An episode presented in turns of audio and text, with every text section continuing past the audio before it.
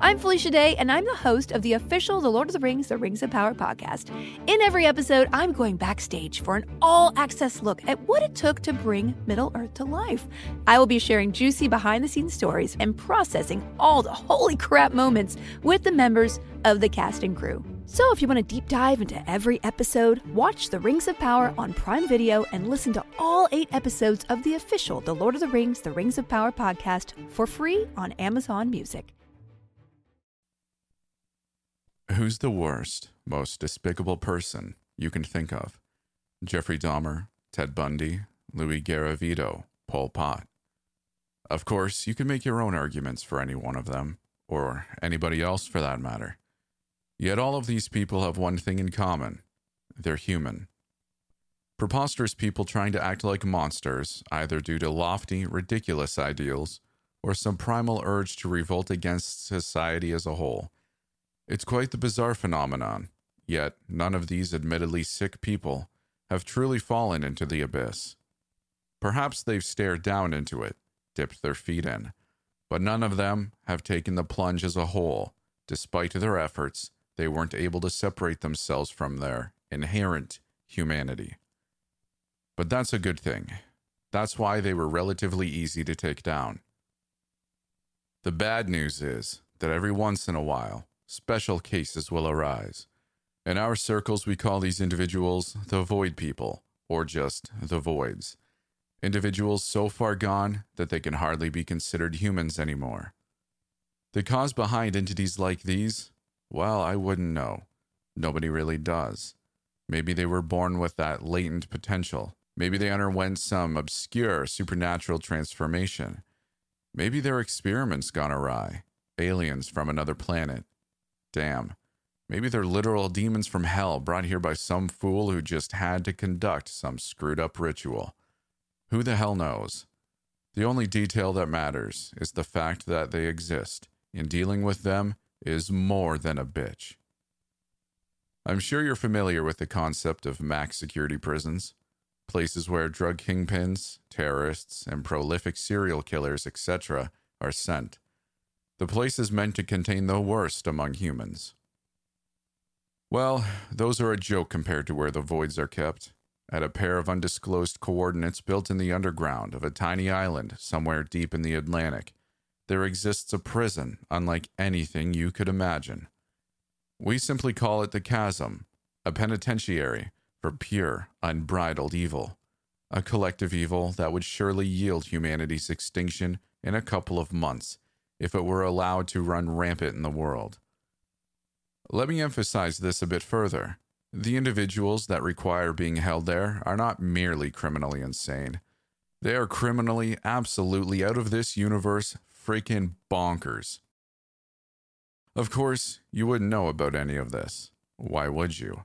The government would probably sacrifice 1,000 children before they divulge a single detail about the place to a person without high enough clearance. But you know, that's just how they are. Before I came, there were exactly 32 confined there, save for two that were still being actively pursued through the Brazilian underground and Russian tundra, respectively. That was about all of them in the world. At least we assume that was all of them. Can't be sure about anything these days. Each holding cell was fortified to hell, specifically designed to counter and contain the respective void they were holding. If they managed to escape, there were eight drones armed with Gatling guns, blades, grenades, and rockets, waiting for them within a larger chamber. If they managed to break through that, then 20 guards in mechanized suits would have to step in. However, everybody understood the futility of that protocol. Those guards were getting slaughtered in seconds, regardless of the void they went up against, maybe minutes if they were really skilled. Honestly, I'm not entirely sure why any of us regular guards are stationed here at all. Bureaucracy, I guess. Who knows what the government's thinking? If the situation were to ever get too drastic, then there was really only one feasible countermeasure in place a last resort, so to speak.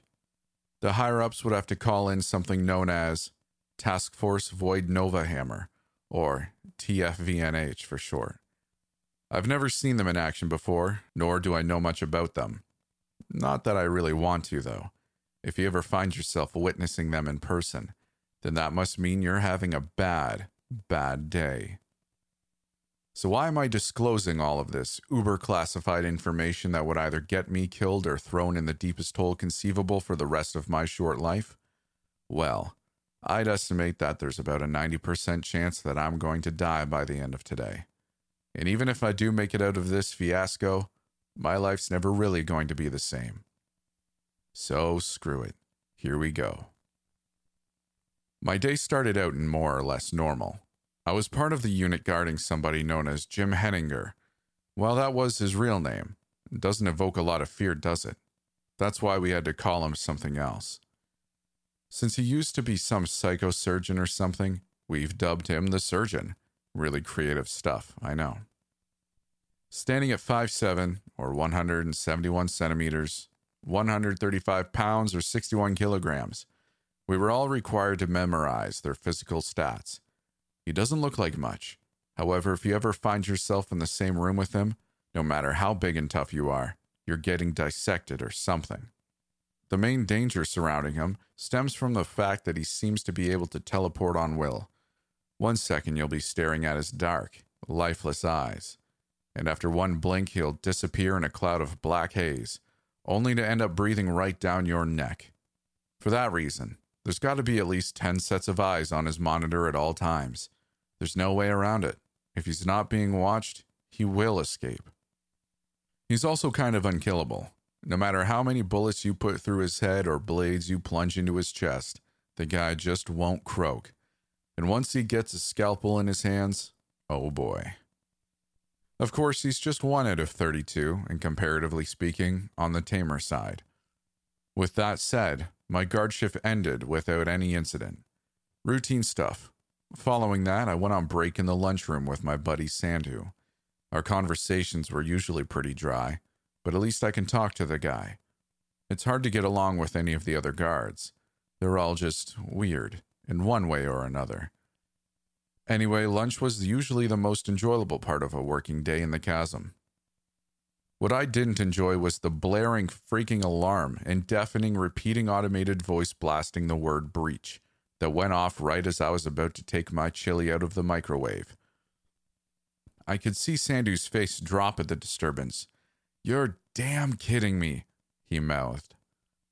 Now, I'd only ever experienced one minor breach up until that point, and it was from the surgeon. I guess none of us were paying any attention that day. He made it about eight miles off the coast using a stolen boat, racking up a total body count of 145 in his wake. It took three full days to wrangle him back, and four more weeks to fix all the damage he'd done to the infrastructure. That was all just one prisoner. If we were dealing with three or more, then our combined efforts as guards wouldn't have stood a semblance of a chance. There had only ever been one major break in the chasm's history, in which eight voids had broken out nearly simultaneously. It was also apparently the only time that TFVNH had to step in. This was all around 12 years ago, long before I became a guard myself. The aftermath of that? I don't have a high enough clearance to know but I'm willing to bet that it was nothing fun. We did have a breach procedure. It was a lengthy document outlining exactly what we were supposed to do and where we were supposed to go. I've read it before, and it's freaking garbage. It's essentially predicated on the idea that we're cannon fodder and that we're obligated to do whatever we can to contain the prisoners. If anybody actually followed the procedure, they'd die instantly. Well, what the hell are we supposed to do? Somebody asked. They only got shrugs in response, except for Sawson, that is. I hated Sawson. The guy seemed to believe that his life's an action movie and that he's the invincible main protagonist. Are y'all pussies or what? He screamed at the top of his lungs with a stupid grin plastered across his face. We never get any action. Let's go. Before anybody could stop him, he picked up his rifle and swung the door open like the giant dumbass he is. Since the alarm was blaring, we could hardly hear anything that was going on outside in the corridors. For that reason, for that reason, we were all rather shocked upon seeing Morgie the Corgi standing right outside. Imagine some guy walking around wearing a dirty, giant, creepy dog costume, Now imagine that guy is 7 foot 2, 218 centimeters, with a voice that's simultaneously deep, raspy, and childish. That's Morgie the Corgi for you. I could see the bravado leaving Sawson's face the moment he laid eyes on the abomination in person. We'd only ever seen him through a screen before. Rough! I always hated it when people tried imitating dogs, but hearing it come from Morgie was a bit different and a lot worse. Before Sawson could even put his finger on the trigger, his head was smashed into a pulp. Morgie began pouncing on other guards, effortlessly crushing limbs with his oversized paws. He'd switch between running around on his feet and crawling on all fours. The last thing I saw before running out of the break room was Morgie forcing the remaining horrified agents to play fetch with him using a stray arm. But of course, it's not like I managed to escape anywhere better. The entire place was in a freaking tizzy. The squad leaders were frenetic, attempting to scrap together some kind of suppression force. I couldn't understand why they were so delusional. Are we guards supposed to be badass? Yeah.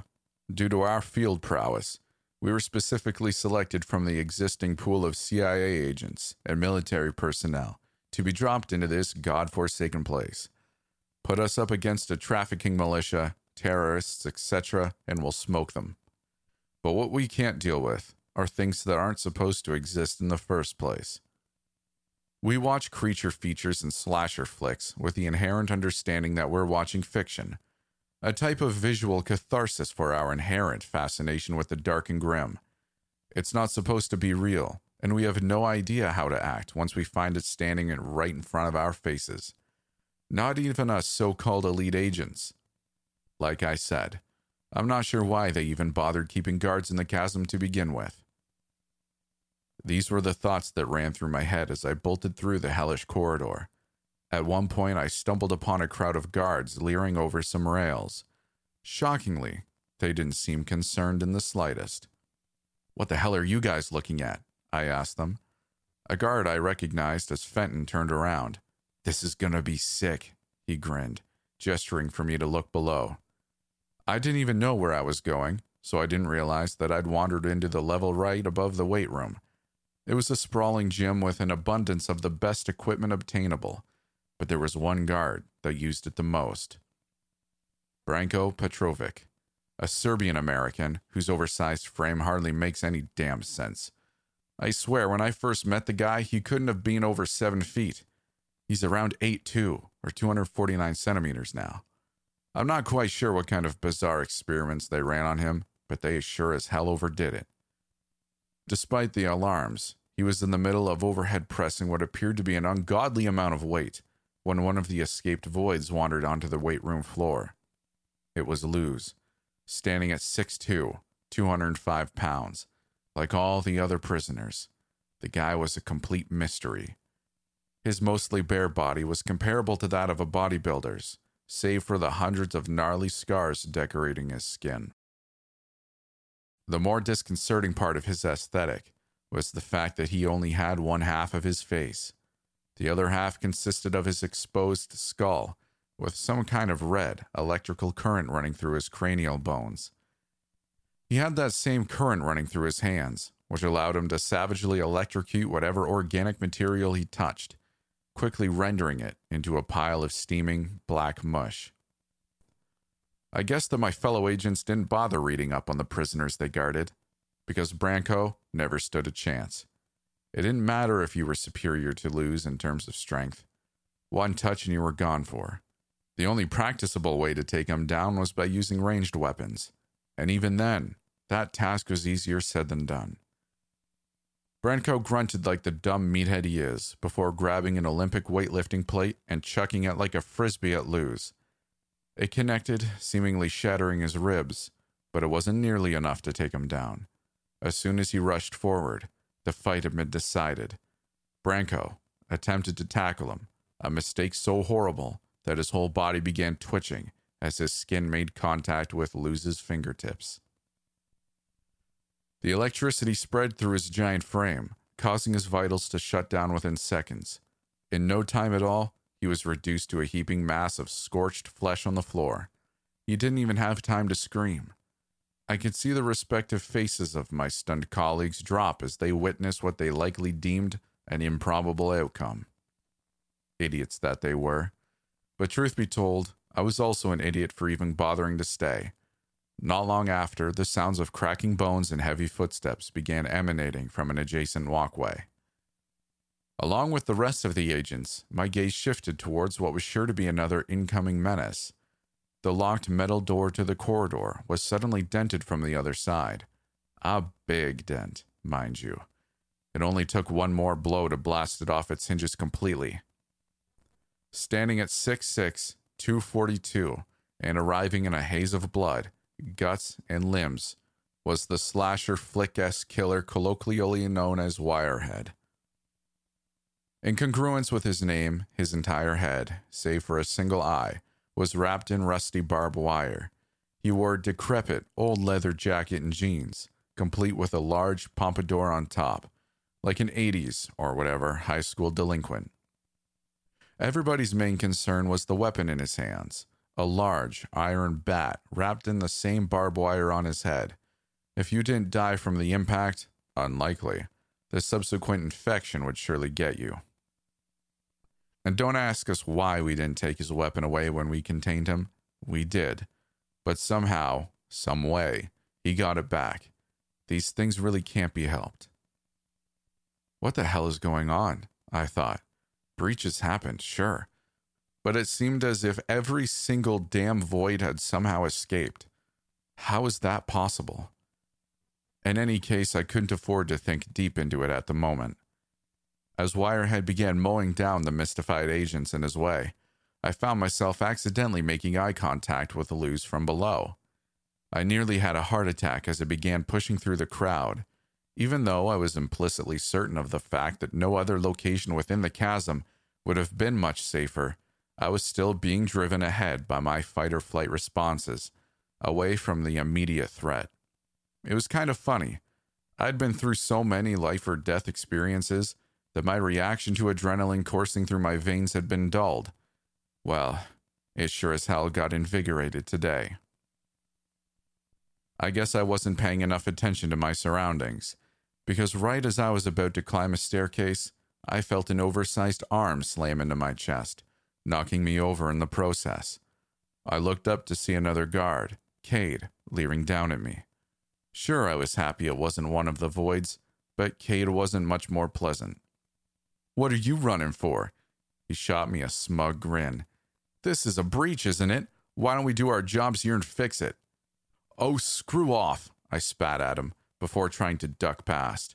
No luck there. He caught me by the collar and slammed me into a wall. He certainly had the weight advantage. Still, I didn't practice hand to hand combat just to be ragdolled by some idiot. I slammed my elbow down on his wrist, which managed to loosen his grip.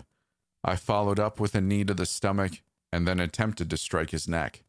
But then he caught my wrist mid punch. Nice moves, he said in an obnoxiously sarcastic tone. He took his palm and rammed it into my chin, nearly causing me to black out. In the meantime, Wirehead was getting closer. Guess we'll have to take this up another time, he said. Somebody's got to work around here. I had no idea what he was thinking trying to take on one of the voids but I wasn't trying to see his delusions through in person. Still in pain from his palm strike, I pulled myself up and began running once more. All the while, the sounds of carnage escalated around me. But there was a glaring issue. I had no idea where I was going. The exits were surely going to be blocked off from the inside. Do we have some kind of safe room? I thought to myself. No, of course we didn't. We were entirely expendable. They 100% expected us to fight these things head on, even though there was zero damn chance of victory on our side. There was only one thing we could do survive until TFVNH showed up. Obviously, there wasn't any kind of a guaranteed reprieve, but my options were slim. Nevertheless, something rather surprising transpired. Amidst the cacophony of frenetic orders from our superiors, a familiar voice snuck in through my radio. Hey, Jason, you alive? It was Sandhu. I picked up my radio. and isolated his transmission. Yeah, where are you, man? Block C. Got lucky and found something weird. It might save us, though. Come on. Obviously, there wasn't much information there, but it was better than running around aimlessly. Thankfully, Block C was fairly close, so I was able to make it without running into another void. However, when I got there, it was still as chaotic as ever. I swiveled my head around trying to spot Sandhu. I yelled into my radio, but his response was drowned out by everything around me. As I searched, I began sensing a perplexing, sinister pressure that made it feel as if I were sinking into the concrete beneath me. I hardly had to guess the source. It was Diaxiuk, nine feet five inches, unknown weight. Diaxiuk was comparable in appearance to something you'd see in the corner of your room during sleep paralysis. A hulking, faceless figure wearing a sweeping black robe that jerked around in unsettling motions as he, or she, who knows, walked. I wasn't sure how he actually killed people, mind you. As soon as anybody got within a certain distance to him, they'd freeze in place and began bleeding from their eyes, and then they'd just stay that way forever. Obviously, that wasn't something I was looking forward to. As I looked ahead, I could see some unfortunate guards already caught in his death zone. In an attempt to avoid a similar fate, I turned the opposite direction and began running. And then I nearly crapped myself. Standing about 10 feet away was the undead Nazi, 5 foot 8, 143 pounds. His name essentially told it all a man wearing a dirty and tattered SS uniform with a cracked gas mask covering his face. In one hand, he gripped his signature Kampfmesser 42 blade that was inexplicably unbreakable, no matter what the hell we tried doing to it. In the other, he held a flamethrower hose connected to a massive tank on his back, which sprayed out some kind of scorching black flame that would supposedly yield pain beyond comprehension if you were ever to come into contact with it. You could say that I was stuck in between a rock and a hard place here. The only other way out was taking the plunge over the rail in front of me onto mass of scrambling bodies 50 feet below. Before I considered simply saying my prayers, I felt a hand tug at my sleeve from the side, giving me another heart attack. But this time, it was good news, for once. I looked over to see Sandhu poking his head out from what appeared to be some kind of hidden door in the wall. Let's go, he whisper shouted before pulling me in. He closed the door behind him, plunging us into complete darkness. What the hell is this place? I asked, hardly expecting a detailed response. Sandhu illuminated his face using his phone's flashlight. Couldn't tell you, but it's kind of crazy.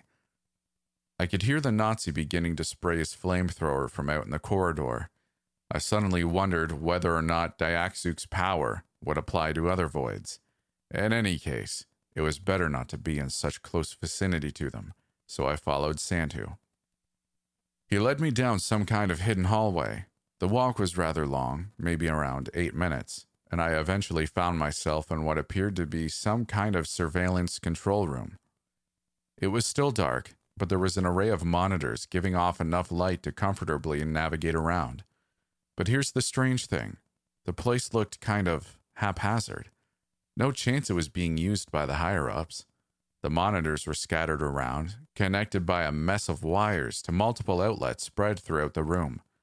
There was also only one chair. I guess this is beyond explaining, I said. Yeah, no kidding, huh? Sandhu replied, before gesturing towards the monitors. Check it out. What the hell did we just find? I took the suggestion, letting my eyes drift over to the screens. What I saw would have been normal in any other scenario. Each monitor was streaming a different section of the prison, all displaying the utter carnage that was going on outside. The guards were being ripped to shreds. Some tried fighting, most were running. But what they had in common was the fact that they were all being utterly obliterated by the voids. I could see the surgeon giving someone a forced lobotomy, grinning like hell while doing so. At the same time, Morgie was chewing on a severed head like a toy. But then I caught something interesting on the screen below. It was Wirehead and Luz, staring each other down. That's when a rather obvious revelation hit me. Of course, the voids weren't only going to kill the guards, they were sure as hell going after each other as well. That much should have been apparent from the beginning. I grinned, feeling some kind of obscure hope creeping into my system. That hope was only bolstered when I saw the Nazi utterly dousing Diaxiuk with a relentless wave of black flames, with the latter struggling to move forward as a result. Guess these bastards can be hurt after all, I thought to myself. But of course, my hope was merely transitory. I wasn't going to kid myself. Even if only one void was left standing at the end of everything, that just means it'll be the strongest one out of them all, and we can't stay in here forever. At this point, my future is uncertain at best. Maybe I'll get lucky. Probably not. But in the meantime, I suppose I'll enjoy the show, see how things turn out. This place sure gives you the creeps, doesn't it? I couldn't disagree with Sandhu's assessment of the bizarre room we found ourselves in. The monitors only illuminated the area up until a certain point. However, we couldn't see any walls, which meant the place had to be bigger than what could be seen, either by a little or a lot. We couldn't know unless we decided to venture further into the darkness. Neither of us took that initiative, though, keeping it a mystery. Still, it didn't feel like anybody was in there with us, so we allowed ourselves to relax a bit. I took the first sitting shift, lying back in the chair and focusing on the monitor that I deemed most interesting at the moment. Wirehead versus Luz. Who was I rooting for? None of them. Nevertheless, I was morbidly eager to see these two horrific titans square off. Among us guards, we'd created an unofficial tier system, ranking each respective void in terms of the estimated threat that they posed, in comparison to each other. The tiers went as such Tornado, weakest, Tsunami, Hurricane, mid, Earthquake, Asteroid, highest, imminent death, get the hell out. They were also divided into subdivisions high, low, mid, etc. With that said, Luz was around a high tornado, while Wirehead was a mid tsunami. A glaring difference between them, but not enough that would make it impossible for Luz to win. Want to make a bet? I asked Sandhu, half jokingly. He chuckled. You know my luck's cursed, but I guess if we don't make it out of here alive, then my debt's null anyway. Luz was more a defensive combatant, so it wasn't surprising when Wirehead initiated the conflict. He twirled his bat around, still with the remnants of guard flesh clinging onto it, in a near mocking fashion at Luz. He was a delinquent, after all. Luz hardly reacted, of course. That's just the way he was. In response, he stepped forward, electricity flickering through his hands and up to his forearms. Wirehead followed suit, unleashing a big swing at Luz's head, which he managed to intercept with one of his forearms. Nevertheless, the wires still pierced his skin. Wirehead followed it up with a headbutt. This time, it connected with the flesh side of Luz's face, slicing him up rather gruesomely. But despite his seemingly grievous injuries, he remained unwavering. That was the thing about Luz. He was incapable of feeling any pain. Like I said, his exact origins remained a mystery. But the one thing we knew about him for sure was the fact that he hailed from some kind of ancient clan residing in the Arctic Circle. In fact, he was the sole survivor of an incident that decimated his village, and he was hungry for revenge against the unknown force that did it. After taking the headbutt, Luz was now in striking range. He formed his fingers into an arrow shape and drove them into Wirehead's solar plexus before electrocuting his insides. Wirehead quaked in pain as he swung his bat in a frenzied rage, just about demolishing Luz's ribcage. No reaction from him, though. Instead, he took his other hand and wrapped it around Wirehead's neck. Any normal person would have succumbed to Luz's electrical shocks after a few seconds. But of course, Wirehead was no normal person. Despite blood pouring out from a chest wound and the skin on his neck beginning to bubble, he picked Luz up by the torso and slammed him over the steel railing. He freaking broke his back. Even without sound, the mental audio of his spine snapping reverberated throughout my mind. Unsurprisingly, Luz didn't bat an eye. Wirehead went in for the kill, tossing Luz's body onto the ground before smashing until it resembled nothing more than a mess of bloody pulp and broken bones. But somehow, he was still alive. Among the gruesome pile, I could see an eye blink.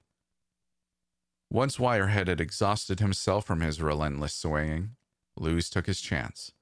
Using his one arm that hadn't been smashed to bits, he crawled over and grabbed Wirehead by the foot before scaling himself up to his neck. Once there, he drilled his fist into Wirehead's forehead, utterly shredding his own hand in the process. In the end, it was worth the sacrifice. He was able to electrocute Wirehead's brain, finally causing the behemoth to drop. So, I guess he won? Sandhu said. I guess. I had my own reservations about calling Luz's performance a victory. By the end of it, all of his limbs and his spine had been shattered, and not an inch of his body wasn't hosting a series of deep cuts. The good side of his face had also been chipped away to the skull, leaving only his eye and half his nose intact. And yet, he didn't move with a hint of desperation or concern, calmly crawling away from the scene using his one mangled hand. I could still see the current flowing through it as well, a telltale sign that he was ready to pick up another fight. Nice. Comeback victory, Sandhu said. I don't see him making it far, though, not as a tornado tier. Yeah, but we made all of that crap up. Not like it means anything, I responded. Truth be told, I was nearly rooting for Luz at the end there. Something about his resilience resonated with me, as bizarre as it may seem. I scanned the rest of the monitors. While Wirehead and Luz were squaring off, the undead Nazi had burnt Diaxiuk to a crisp. On another monitor, Morgie playing around with a void corpse that I recognized as Death Shadow. He chose his own name. Three down, I muttered to myself. Damn, we got a big one coming up, Sandhu announced. I followed his eyes to a monitor near the bottom of the room. He was right. This one was going to be good. Standing at opposite sides of the kitchen were Trench, six foot three, 190 centimeters, 330 pounds, 150 kilograms, and Senyu, five foot 10, 177 centimeters, 148 pounds, or 67 kilograms.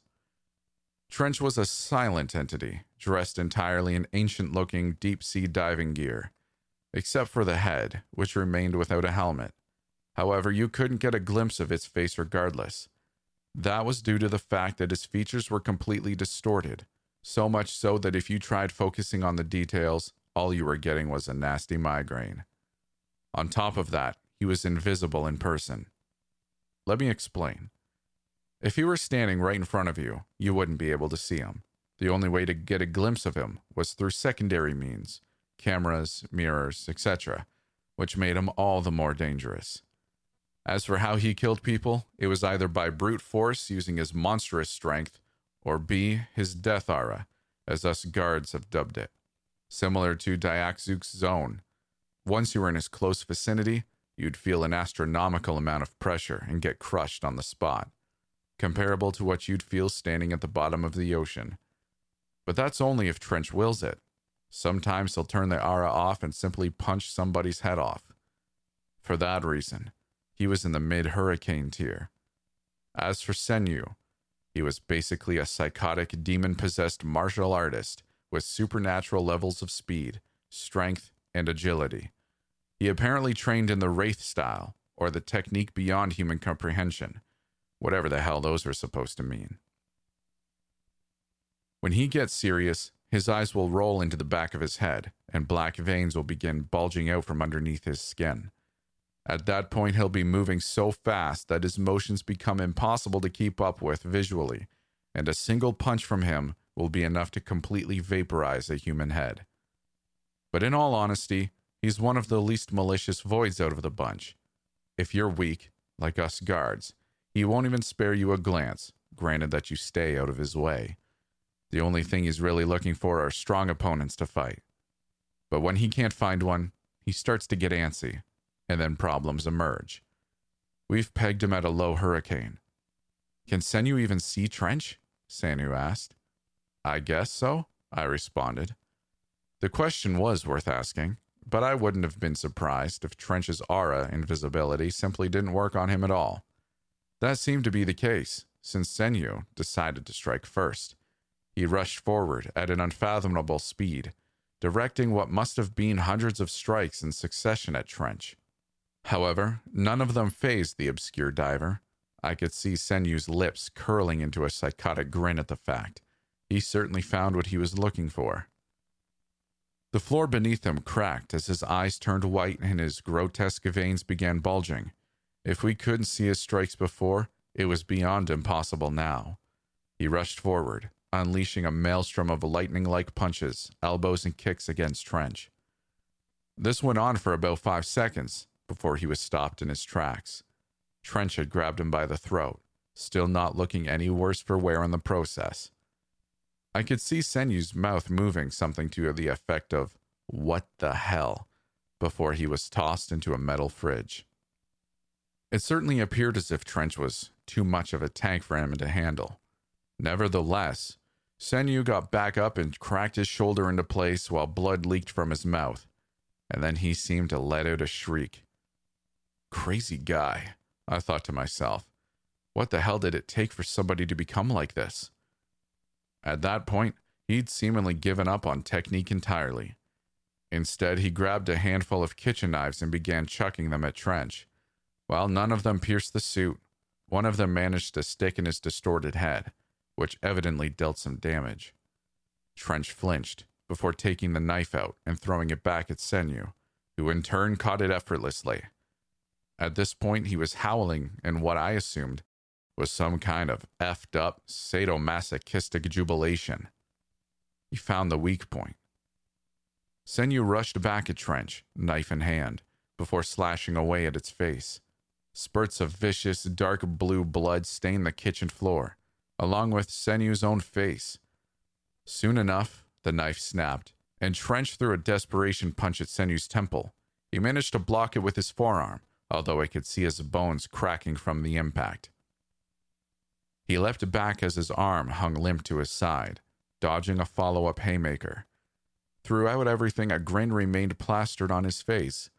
His veins were bulging out so hard that I found it hard to believe they weren't going to completely burst altogether. With one arm, Senyu lifted a metal table and swung it into the side of Trench's head, nearly taking it off in the process. He wasted no time, grabbing a large frying pan and pouncing at his incapacitated opponent, knocking them both over in the process. He then took a position atop Trench's body, furiously slamming the pan onto his face. Martial arts, eh? I could hear Senyu mutter. After what must have been 250 blows, the pan broke. On the ground. Trench's head had been obliterated no less than 50 strikes prior, Senyu tossed the scrap metal aside and looked up at the ceiling, presumably screaming his lungs sore in sheer combative delight. Well, looks like our tier system means dick all, I chuckled. Despite the morbid scene unfolding in front of us, Sandhu shared a laugh with me. We were at the point where the absolute absurdity and danger of this situation was beginning to fade from our senses. Hell, I suppose we were enjoying ourselves, as screwed up as that may sound. We kept watching as Senyu got up and stumbled around, evidently disoriented from both his injuries and successive fits of fighting spirit induced rage euphoria. He took about four steps before his head exploded, throwing the two of us watching for quite the loop. Another figure stepped into the frame, who we recognized as Satan Bot, 6 foot eleven, two hundred and eleven centimeters, 535 pounds, or 243 kilograms. I felt a shiver crawl down my spine upon seeing him, somewhat snapping me back into reality, despite his comical name, Satanbot, had to be one of the most frightening voids out there. I just couldn't understand what the hell he was supposed to be. His body appeared to be robotic, but moved in ways that were too fluid for even the most sophisticated android. Like legitimate metallic flesh. It was honestly maddening to look at. On top of that, he literally resembled the damned devil himself reddish black, scaly skin, metallic shell, a mouthful of exposed razor like teeth, rectangular, slanted crimson eyes, a pair of large mechanical wings, and a long tail ending in something that resembled a three pronged spear to boot. For whatever reason, he also had a rocket launcher atop his right shoulder and a Gatling gun connected to his left hand. No, these were not mechanical modifications, they were literally connected to his body. He was unanimously considered one of the most dangerous voids residing in the chasm, rated at a high earthquake. Even if Senyu was at his full strength, he wouldn't have stood a chance. Oh, damn, Sandhu commented. I was hoping he didn't escape. Well, let's not worry about him for now, I said, turning my attention to another monitor. What my eyes landed on next was an utter massacre. Sitting atop a pile of guard bodies that must have eclipsed six feet was Hugo Wright, aka the Brutal Bishop.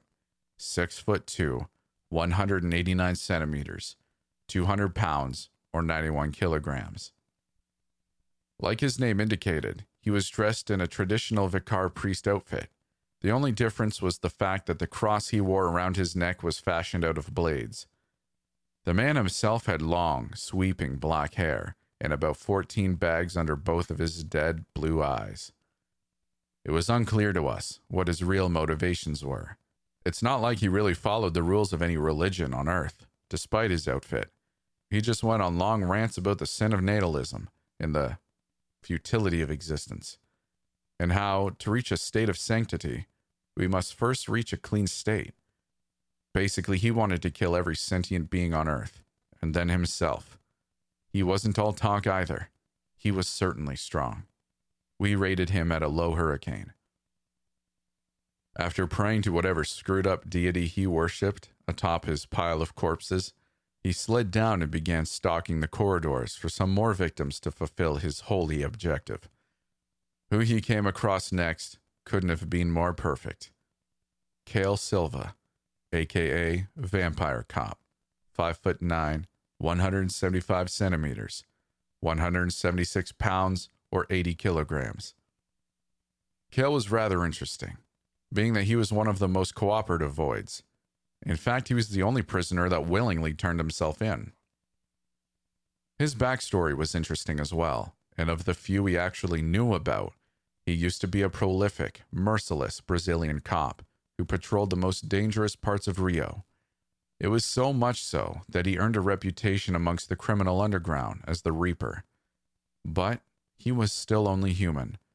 During one fateful mission, his entire unit was massacred during an ambush attack by about a dozen distinct gangs who were all unified under the same goal of taking him down.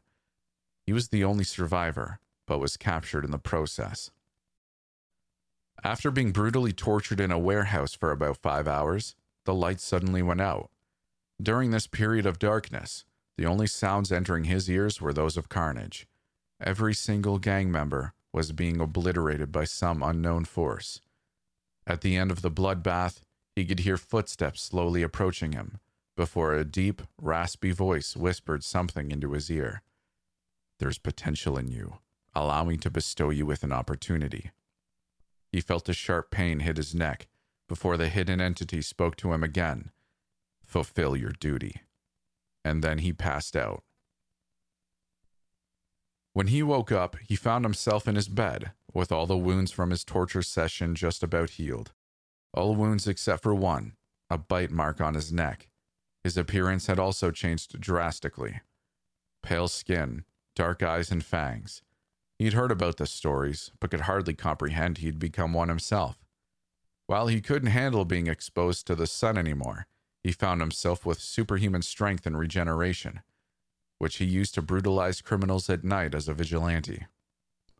However, it didn't take long for him to go too far. One night he went into a frenzy, breaking into the house of a suspected rapist and killing everybody inside.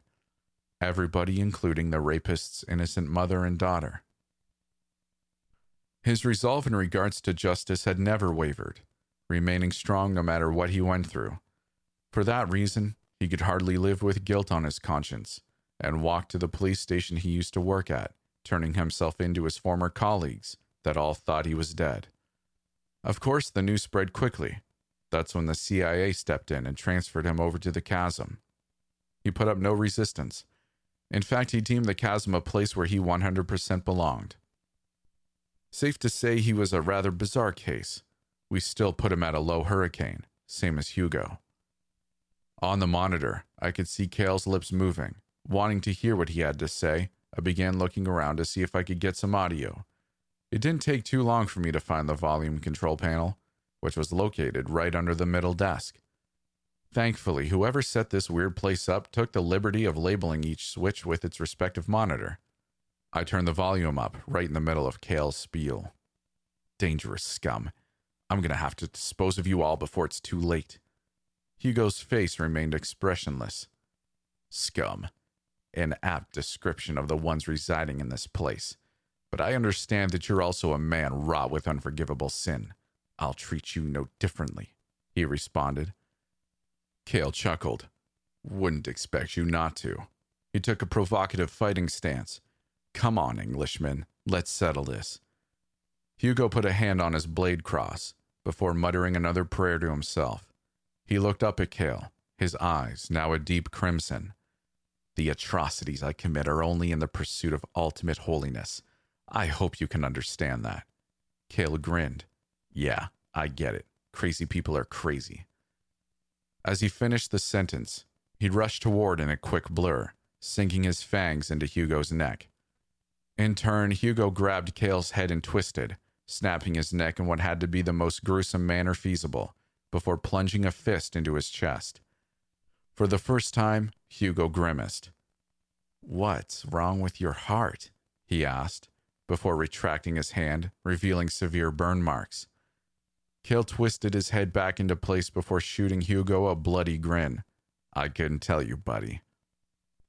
They traded blows for a few more minutes, pummeling each other into oblivion. While Cale was certainly more skilled and had more tools at his disposal, Hugo possessed more raw power. Eventually, it came to a standstill. Cale had suffered upwards of 20 fatal injuries, forcing his regeneration abilities to the brink. Hugo was bleeding all over, had about six bone fractures, an eye gouged out, and an ear ripped off. You're pretty freaking annoying, aren't you? Cale rasped out. Hugo bent over, coughing up a mouthful of blood. Likewise. In the meantime, their confrontation had drawn an audience. Coming in from an intersecting corridor was Infernal Gladiator, six foot seven, 200 centimeters, 285 pounds, or 129 kilograms. He was a high hurricane. Imagine an extremely buff zombie that was perpetually burning, clad in ancient gladiator gear. That was him. In one of his hands, he gripped a gigantic flaming sword. In his other, he held two leashes, both holding respective voids at the neck, crawling at his feet like dogs straight from hell.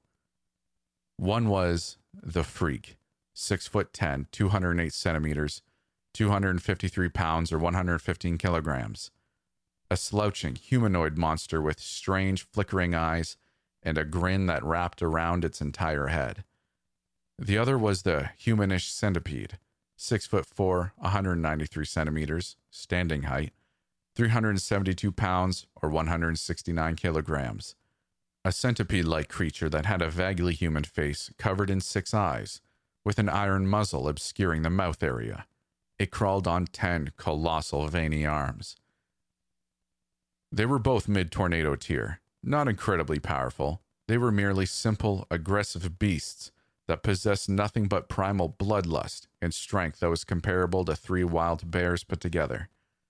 For that reason, they were easily converted into disposable weapons by the much stronger and more intelligent gladiator. Oh, hell, Cale said upon seeing the trio. That's disgusting. Bloody abominations, Hugo added. Nothing but creatures that sting this earth. They both looked at each other and nodded, an explicit sense of mutual understanding between them. I suppose that a few of the voids teaming up should have been inevitable. Oh boy, this is heating up, I said, turning towards Sandhu.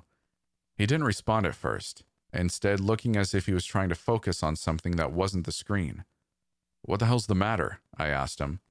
I think there might be somebody else in here. Don't turn around, just keep watching. Pretend like you didn't hear it, he replied, hardly above a whisper. It's not like I had to pretend. Hear what? I thought to myself. Nevertheless, I'd never seen Sandhu more serious. I turned my attention back to the monsters while forcing my ears to be alert. About 10 seconds later, I heard it. It was soft for sure. I wasn't surprised that I hadn't noticed it up until that point. Somewhere in the darkness behind us, somebody was definitely trying to contain a giggle. Just ignore it. It was a job easier said than done. And honestly, was it even a good idea? In my head, I ran through the list of potential voids that could have been lurking behind us. Of course, none of them were really ideal, especially not the rowdy clown, whose laugh sounded hauntingly similar to the one we were hearing behind us. And then we heard it again, louder this time. I muttered a barely audible crap in response. Realistically, if it did turn out to be one of the voids, putting up some kind of resistance would have been pointless anyway. We were as good as done for. With that logic in mind, I turned my attention back to the monitors, hoping that whatever the hell was behind us would stay put for a bit longer. In the meantime, Hugo and Kale were about to fight the gladiator and his minions. Hey, Englishman, Kale said. You regenerate quickly. Hugo sighed, stretching his neck out. First of all, don't call me that. It's rather crass. And no, not much faster than the average man, but no matter. God has ordained me a holy commission. He won't let me die until I've fulfilled my duty. Kale just laughed. You're a real piece of work, British boy. Let's see if your God helps us make it out of this. You two aren't what I'm looking for, the gladiator bellowed, before releasing both leashes. Take out the trash. The freak ran about six steps before having his face caved in and neck subsequently snapped by Hugo. In the meantime, the centipede began crawling towards Kale. Who the hell created this thing? he asked, shuddering slightly. The centipede lifted itself up, swiping two of its arms at the visibly disturbed vampire. Ah, don't touch me, he shouted before kicking its face, removing its muzzle in the process. He regretted that decision instantly.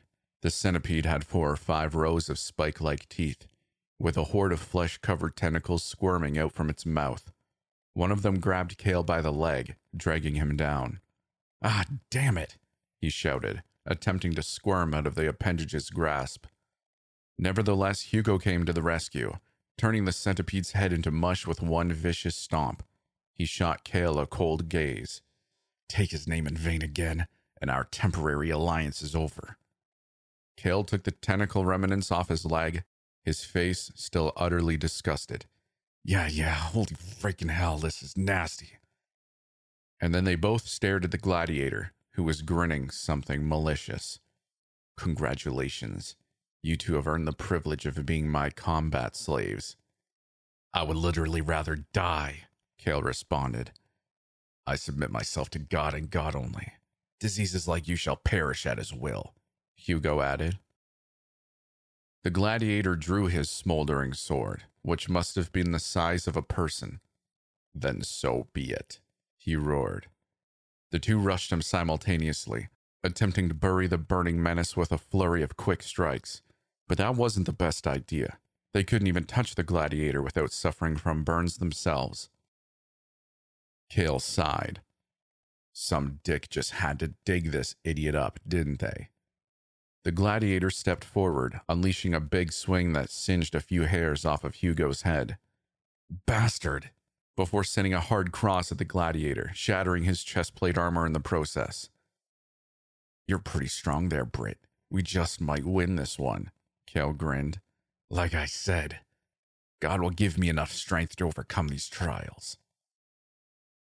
Hugo moved towards the gladiator with a seemingly unwavering resolve, his eyes shining a bright crimson. His face was wrought with such intense, stoic determination that I nearly forgot his ultimate goal was to commit global genocide and began cheering him on. The gladiator sneered at the challenge, swinging his blade once again. This time, Hugo deflected it with an elbow, cracking the metal while doing so. He followed up by directing a flying hook kick at the gladiator's jaw, managing to rip it off completely. Kale followed up by biting the gladiator's shoulder and tearing a large chunk off, burning most of his face in the process. Ah, he said, spitting out the charred undead flesh. Not my cup of tea. Are you all right? Hugo asked, staring at his scorched face. Yeah, should heal up in no time. However, the gladiator was relentless, letting out a frenzied roar before bolting towards Kale. He managed to dodge most of the gladiator's blows, only taking the full brunt of his last punch. Still, that one blow was enough to form a deep, fleshy crater in his torso, while sending him flying into the steel rail, causing it to bend. Damn, Kale stammered out, staring down at the unsightly wound. No, that's not good. Gonna take longer to heal. Hugo exhaled. The situation has become bothersome. He went back after the gladiator, sending a ruthless barrage of strikes his way.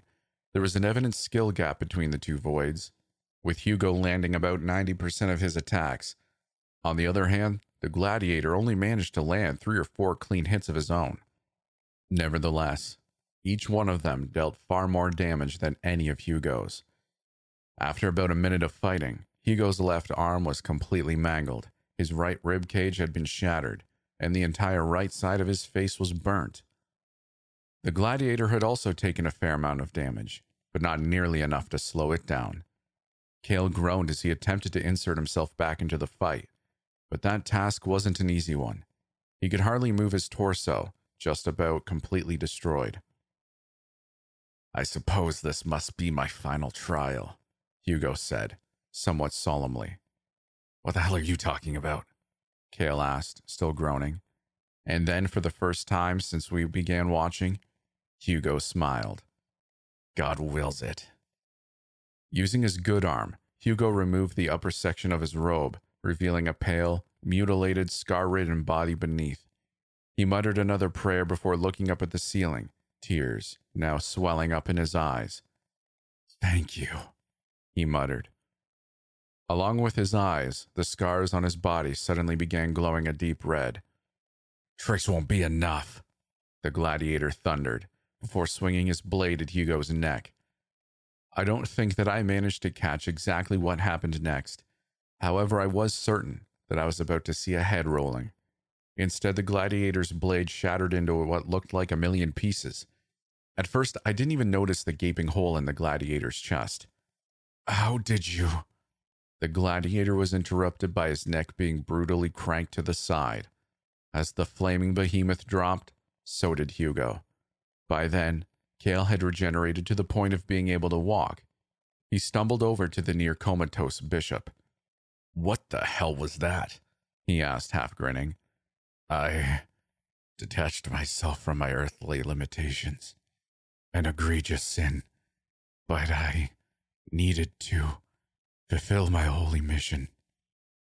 Well, crap. That's pretty cool, I guess. Not your psycho mission, but the whole detachment thing. He held out his hand in an attempt to help Hugo get up. However, Hugo shook his head in response. This is as far as I go. Not something I can recover from. I only have judgment to face now. Oh, shut the hell up, Kale said, picking up Hugo's limp body and lumbering it over his shoulder. We'll find you some painkillers and then you'll be back on your feet in no time. Why would you help me? Hugo asked.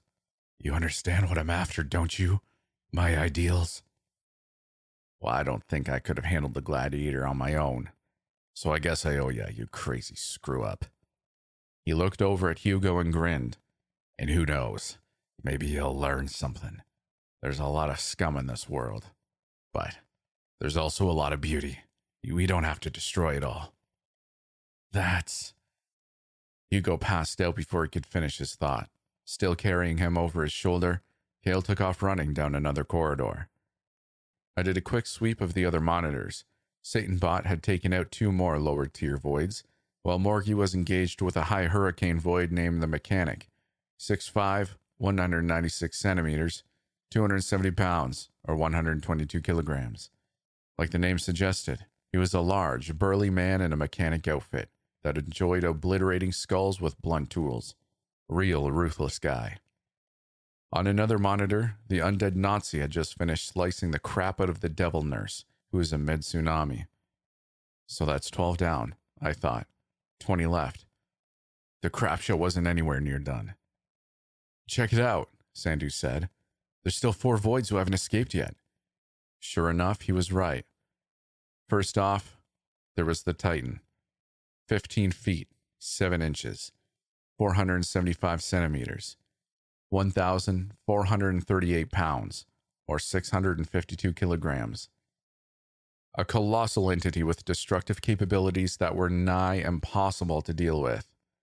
It was humanoid, with an immensely muscular frame, further accentuated by the fact that there wasn't an ounce of fat on its entire body. Its harder than steel skin was reddish and cracked all over, with a road map of razor like veins bulging out at every square inch. And then there was the face. It had six sets of glowing blue eyes and a mouthful of fangs with exposed gums that were caustic to the touch.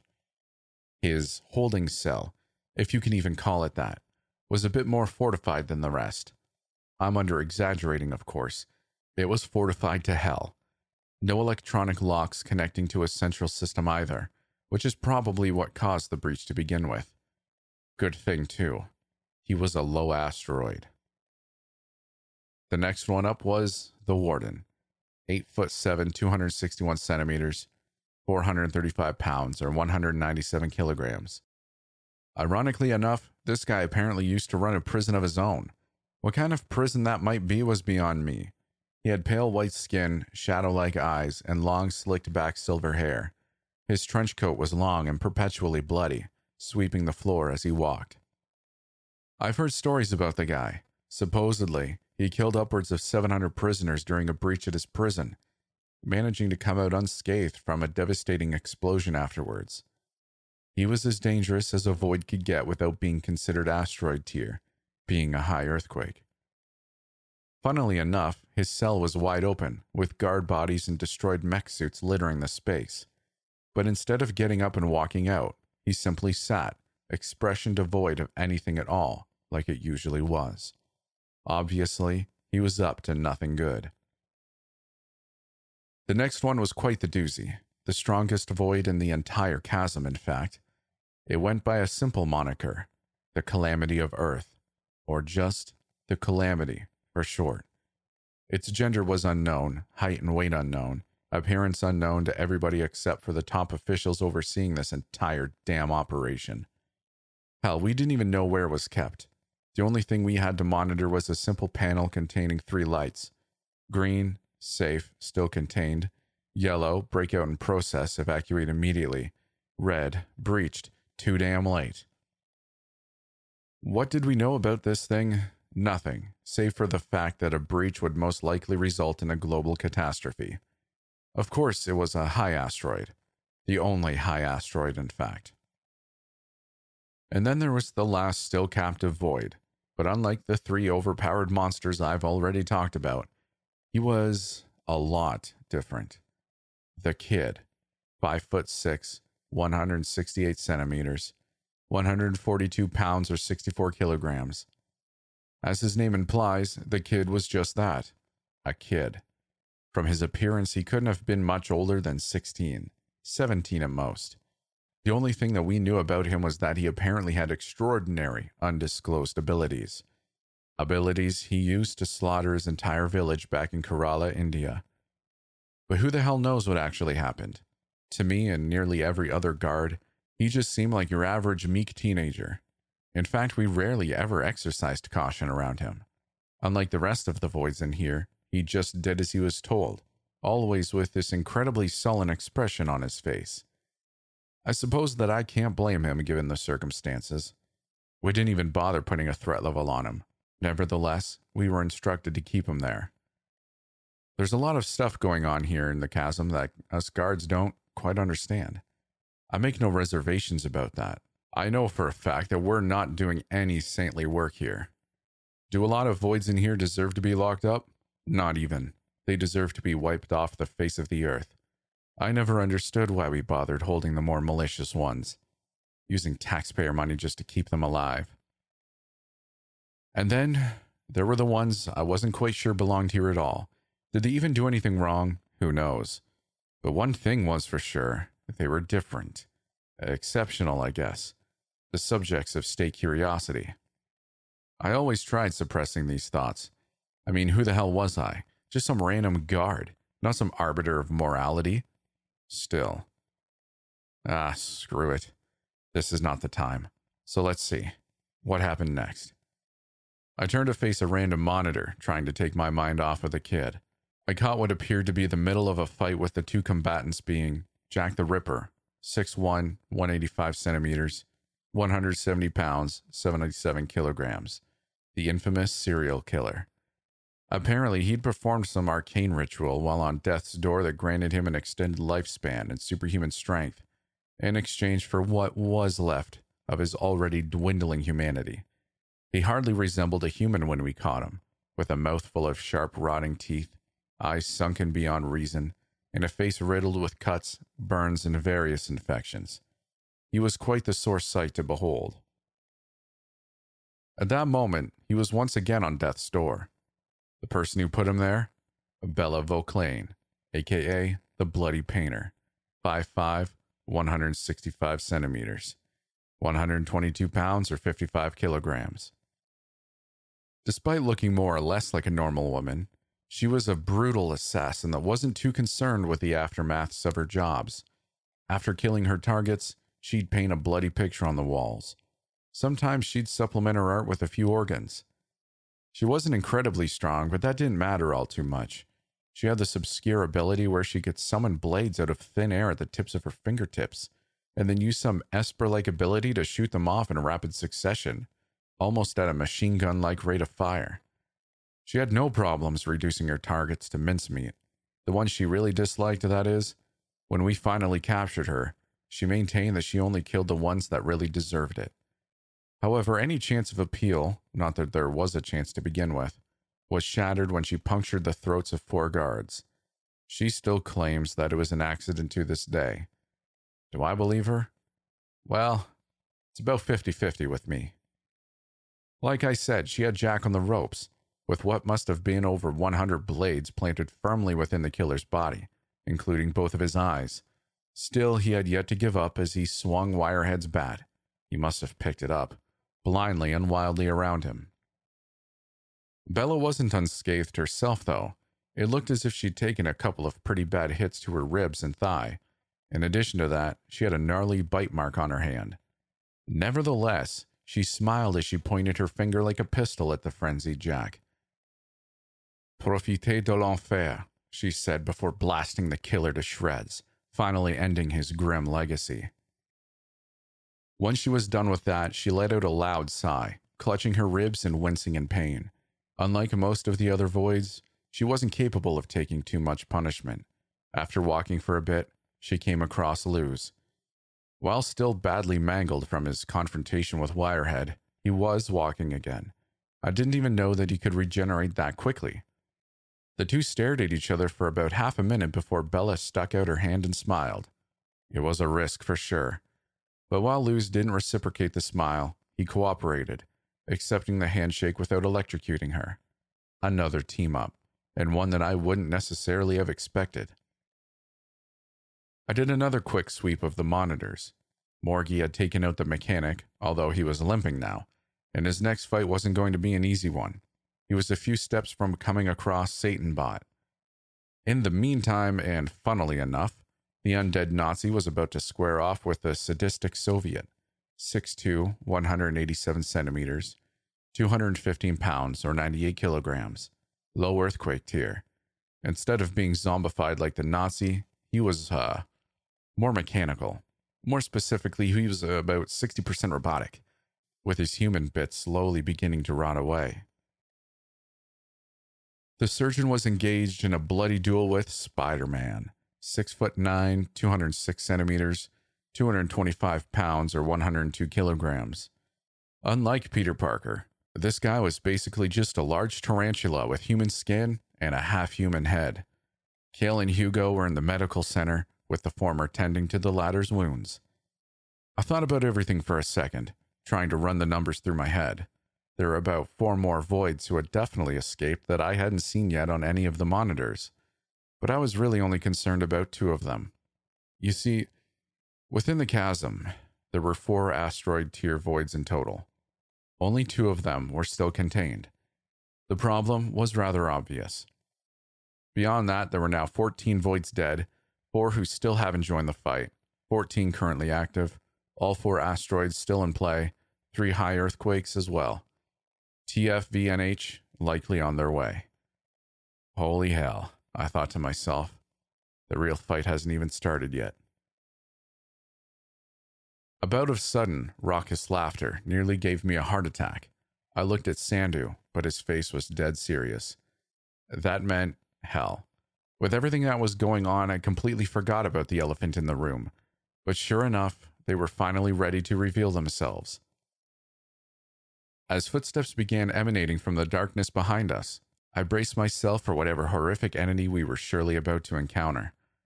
But instead of that, it was an unfamiliar guy that looked to be in his mid 20s with messy, dirty blonde hair, dressed in a Hawaiian shirt and khaki shorts. He was probably around 5'10, 178 centimeters, 130 pounds, or 59 kilograms soaking wet. What the hell? Sandhu said upon seeing him. The man continued laughing as he strolled towards us. Oh, man, he blurted out in between chuckles. There's crap in both your pants right now, isn't there? Don't lie to me. Well, the joke's gone on long enough. Who the hell are you? Sandhu asked, sounding somewhat agitated. The man put his arms up in an ostensibly defensive manner. Relax. I'm just an observer here, but his bloodshot eyes seemed to bulge out as they wandered over to the monitors. It looks like the preliminaries are over. Time for the good stuff. I'm so sorry. I forgot to introduce myself. The man stepped towards us with a gaze that I can only describe as volatile. Perhaps in the moment he had no ill intent, but there were volcanoes behind his eyes. Volcanoes that looked ready to erupt at any damn point. For that reason, I found myself slowly backing away. But not Sandhu. For whatever reason, he stood his ground, facing the strange man without reservation. I suppose it also helped that he was 6'4, 193 centimeters, with a considerably larger frame. The name's Adrian Nyquist, he said, his voice nearly shaking with some kind of obscure excitement. He held out his hand, but neither of us bothered with the niceties of the introduction. He sighed. What? Is it me? He lifted his shirt collar, taking a whiff. Ugh. You gotta shower more, Adrian. And then he started laughing again. But can you blame me? I've been busy. Who the hell are you? Sandhu insisted. And don't just tell us your name again. Okay, Adrian said, smirking. Big guy. Scary stuff, really. Would you bench? Three plates in a bit? Sandhu opened his mouth again, but was interrupted. It's fine, though. I'll go ahead and explain myself. I mean, the whole situation is kind of weird. Yep, I responded. Just kind of. Adrian sat down on the floor and let out a big puff of air. I don't really want to go too in depth here. I don't enjoy talking about myself. So let me drop the bomb on you first. I caused the breach. I nearly swallowed my tongue. What, what the hell do you mean? I meant what I said. I let all the prisoners out. But why? How? I stammered out. He tilted his head back and groaned before pretending to type on an invisible keyboard. Just a little hacking, man. Nothing crazy. And they say that you'll never use the skills you learn in school in real life. hacking, I responded in disbelief. But why? Well, that's where it does get a little crazy. Now, have you ever hopped dimensions? Have I ever freaking what? All right, I see you're uninitiated with the concept. Well, well, unlike hacking some corny lock system, the logistics there really do get complicated. I'll admit that I don't 100% understand it myself, but I understand it just enough to have some fun. I was at a complete loss. I'm a jumper. That's what they call us. He chuckled somewhat goofily. Still a novice, but at least I'm out there doing it. Living life, you know. Anyway, the multiverse is massive, obviously. A lot of crazy worlds out there just waiting to be explored, but he paused. I made a mistake last month. You see, I was watching some brutal big stakes fighting tournament called the Evisceration Championships on a planet called the Hellscape. Really effed up place, but drug laws are mostly unenforced there, so, you know, it's all right, I guess. Anyway, I'm up in the stands, 12th row, just blitzed out of my damn mind on Astro Coke. It's like regular Coke if regular Coke was actually good. He blew his nose into a disgusting handkerchief. But sometimes you make some bad decisions when you're juiced. I guess school taught us something else, huh? Long story short, I made a deal with some freaking sketchy intergalactic gang leader named Bones the Fourth that I'd provide him a fighter that would guarantee him a win for the next tournament. But obviously, I was just talking crap. Not sure why the guy believed me, an Astro cokehead of all people. He burst out laughing again. I'll never understand the rich. Okay, I responded, barely comprehending what I had just been told. Assuming that what you just said is all true and that you're not completely freaking bonkers, why don't you just tell the guy that you don't have a fighter? Well, Adrian made a whoopsie gesture with his hands. The guy paid up front a metric ton of intergalactic currency and about 22 kilograms or 50 pounds of Astro Coke. Then just go to him and give it back. All right, all right, Mr. Self Control. Teach me your secrets. Look, I've blown all the money. I still have a few kilograms of Coke, though, for a, a rainy day. I'm not sharing, by the way. So, what the hell? This whole thing's some screwed up tournament to you? You're just going to drag the last void standing to fight in these evisceration matches? Well, it's less of a tournament and more of a haphazard free for all. I'm no logistics expert after all. I don't know what the hell I was supposed to say to the guy. If you're behind this breach, then you're responsible for the deaths of hundreds of guards, hundreds of good men. Sandhu coughed. Most of them good men. Adrian rolled his eyes. Yeah, okay, real loss, huh? I'm just trying to save my life here, man. You're insane. Look, did that comment get us anywhere? You feel better now after stating the obvious? No reply from Sandhu. Adrian sighed. Look, can we just enjoy the show now? What's done is done. He was interrupted by Sandhu trying to tackle him to the ground. The man did know his jujitsu, but no luck. He couldn't even get Adrian to budge. I saw the veins in his forehead bulging as he apparently exerted all of his strength trying to subdue this strange, lanky man. Damn, he said through gritted teeth. Uh, this guy's strong. Adrian simply pulled out a pack of cigarettes, looking completely unbothered. You know, I've taken a lot of strange drugs from a lot of different dimensions. One of them was bound to be a steroid. Also, he began grinning like a maniac. I'm no stranger to training. Wouldn't survive out there if I was weak like you guys. He picked up Sandhu by the collar and gently tossed him back. Given the circumstances, I'll forget that you just tried attacking me. Now, why don't we just sit tight and watch? I held up a hand. One last question, if you will. Adrian rolled his eyes and groaned like a child. Come on, we're missing the good stuff. But fine, hurry up. The last void standing, they're bound to be pretty strong, right? Adrian nodded. Stronger than you? Well, no crap. I'm not trying to grab some chump. Okay. So, how the hell are you going to convince them to come with you? These prisoners aren't exactly reasonable.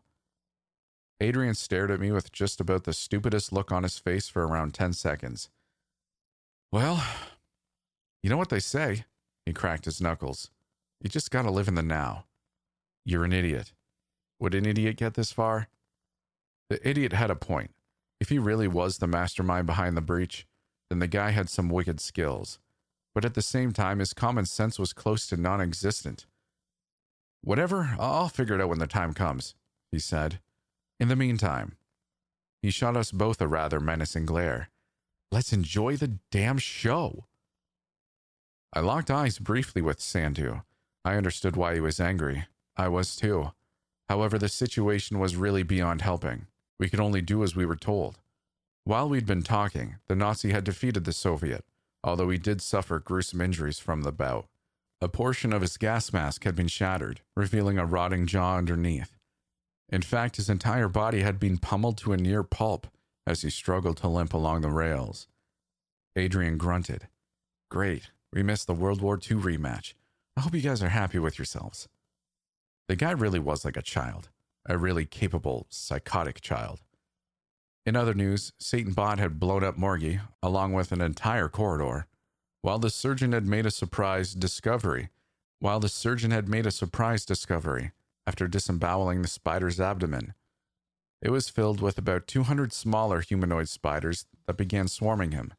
It was hard not to shudder at the sight. Bella and Luz looked like they were still trying to find a way out, while Kale and Hugo had encountered the rowdy clown, 7'8, 234 centimeters, 177 pounds, or 80 kilograms. Rowdy really was something else. His appearance didn't just make you fear clowns in the carnival, he made you fear life itself.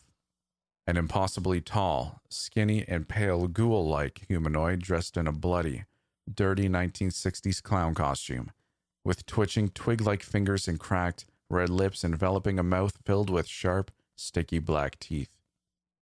And then there was the fact that he had no eyes and two thin, bleeding slits for a nose. I really do wonder what kind of god could have created such an entity. But he wasn't terribly strong, only being a mid tsunami. Rowdy spat a mouthful of dark, gooey spit at Kale, dissolving the right side of his face. Ah, Kale muttered, trying to wipe the ungodly substance away, only to pull apart bits of his flesh and muscle in the process.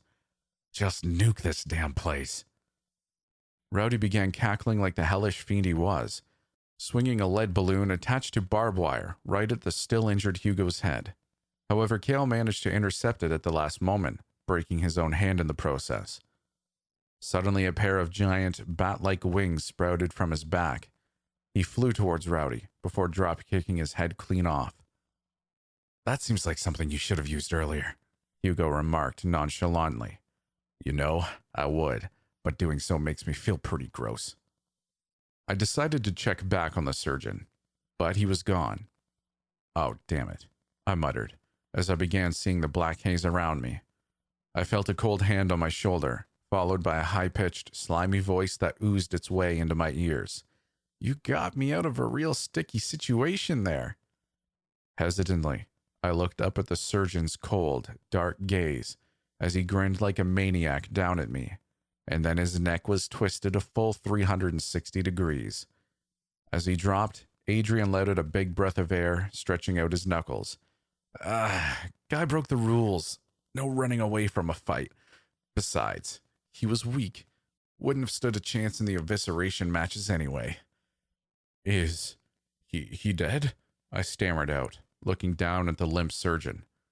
Ah, uh, yeah, Adrian responded. I shook my head in disbelief. But we've put sniper bullets through his temple. How did you? Adrian shot me a smug grin. Like I said, y'all are just weak. Now keep watching. Things are getting interesting. A few moments later, the Nazi came across the remnants of the spider and its hatchlings, torching them to ashes without hesitation, allowing me to breathe easier. Immediately after taking out the spider, he crossed paths with the Chattering Man, 5'11, 180 centimeters, 145 pounds or 66 kilograms, mid earthquake tier. As much as I hated sympathizing with Nazis, the guy couldn't seem to catch a break. Resembling a horribly slouched humanoid, the Chattering Man was the kind of creature that parents told their kids about in an attempt to scare them into being good. Each and every one of his limbs were jagged and contorted, covered by thin, borderline translucent skin that was still inexplicably bulletproof. His eyes were covered in a damp, bloody, and dirty cloth, with his long, black, matted hair swayed wildly as he twitched around. And then there were his teeth. They were giant, about twice the size of a normal human's, and coinciding with his name. Rapidly and constantly chattering like hell, yielding one of the most disturbing sounds imaginable. Adrian slammed his fist on the table in excitement. Yes, this is the matchup I've been waiting to see. The chattering man stared the Nazi down, his teeth rattling together like a frenzied demonic drum. The Nazi responded by abruptly engulfing him in a sea of flames. However, the chattering man simply walked through it completely unscathed. I could see the Nazi clench his jaw in apparent frustration. He drew his knife and rushed in, attempting to engage him up close. The chatterer was surprisingly fast, dodging each slash before biting down on the Nazi's flamethrower tank. The subsequent explosion flung them both into the air, destroying a good portion of the Nazi's back in the process. On the other hand, the chattering man only suffered a few cracked teeth. Holy hell, I muttered. Truth be told, I'd never actually seen the chattering man in action up until that point. Perhaps we'd been lowballing him on the threat scale. The Nazi let out a hoarse scream before rushing back towards his disturbing opponent. He managed to sink his blade into the chattering man's shoulder before being blindsided by a swipe to the face, completely shattering what remained of his mask, revealing his full, zombified visage beneath. The chattering man surged his head forward, biting a large chunk of the Nazi's face off, causing spurts of dark green blood to explode everywhere. He followed it up by ripping an arm off, before savagely beating the undead soldier with his own appendage.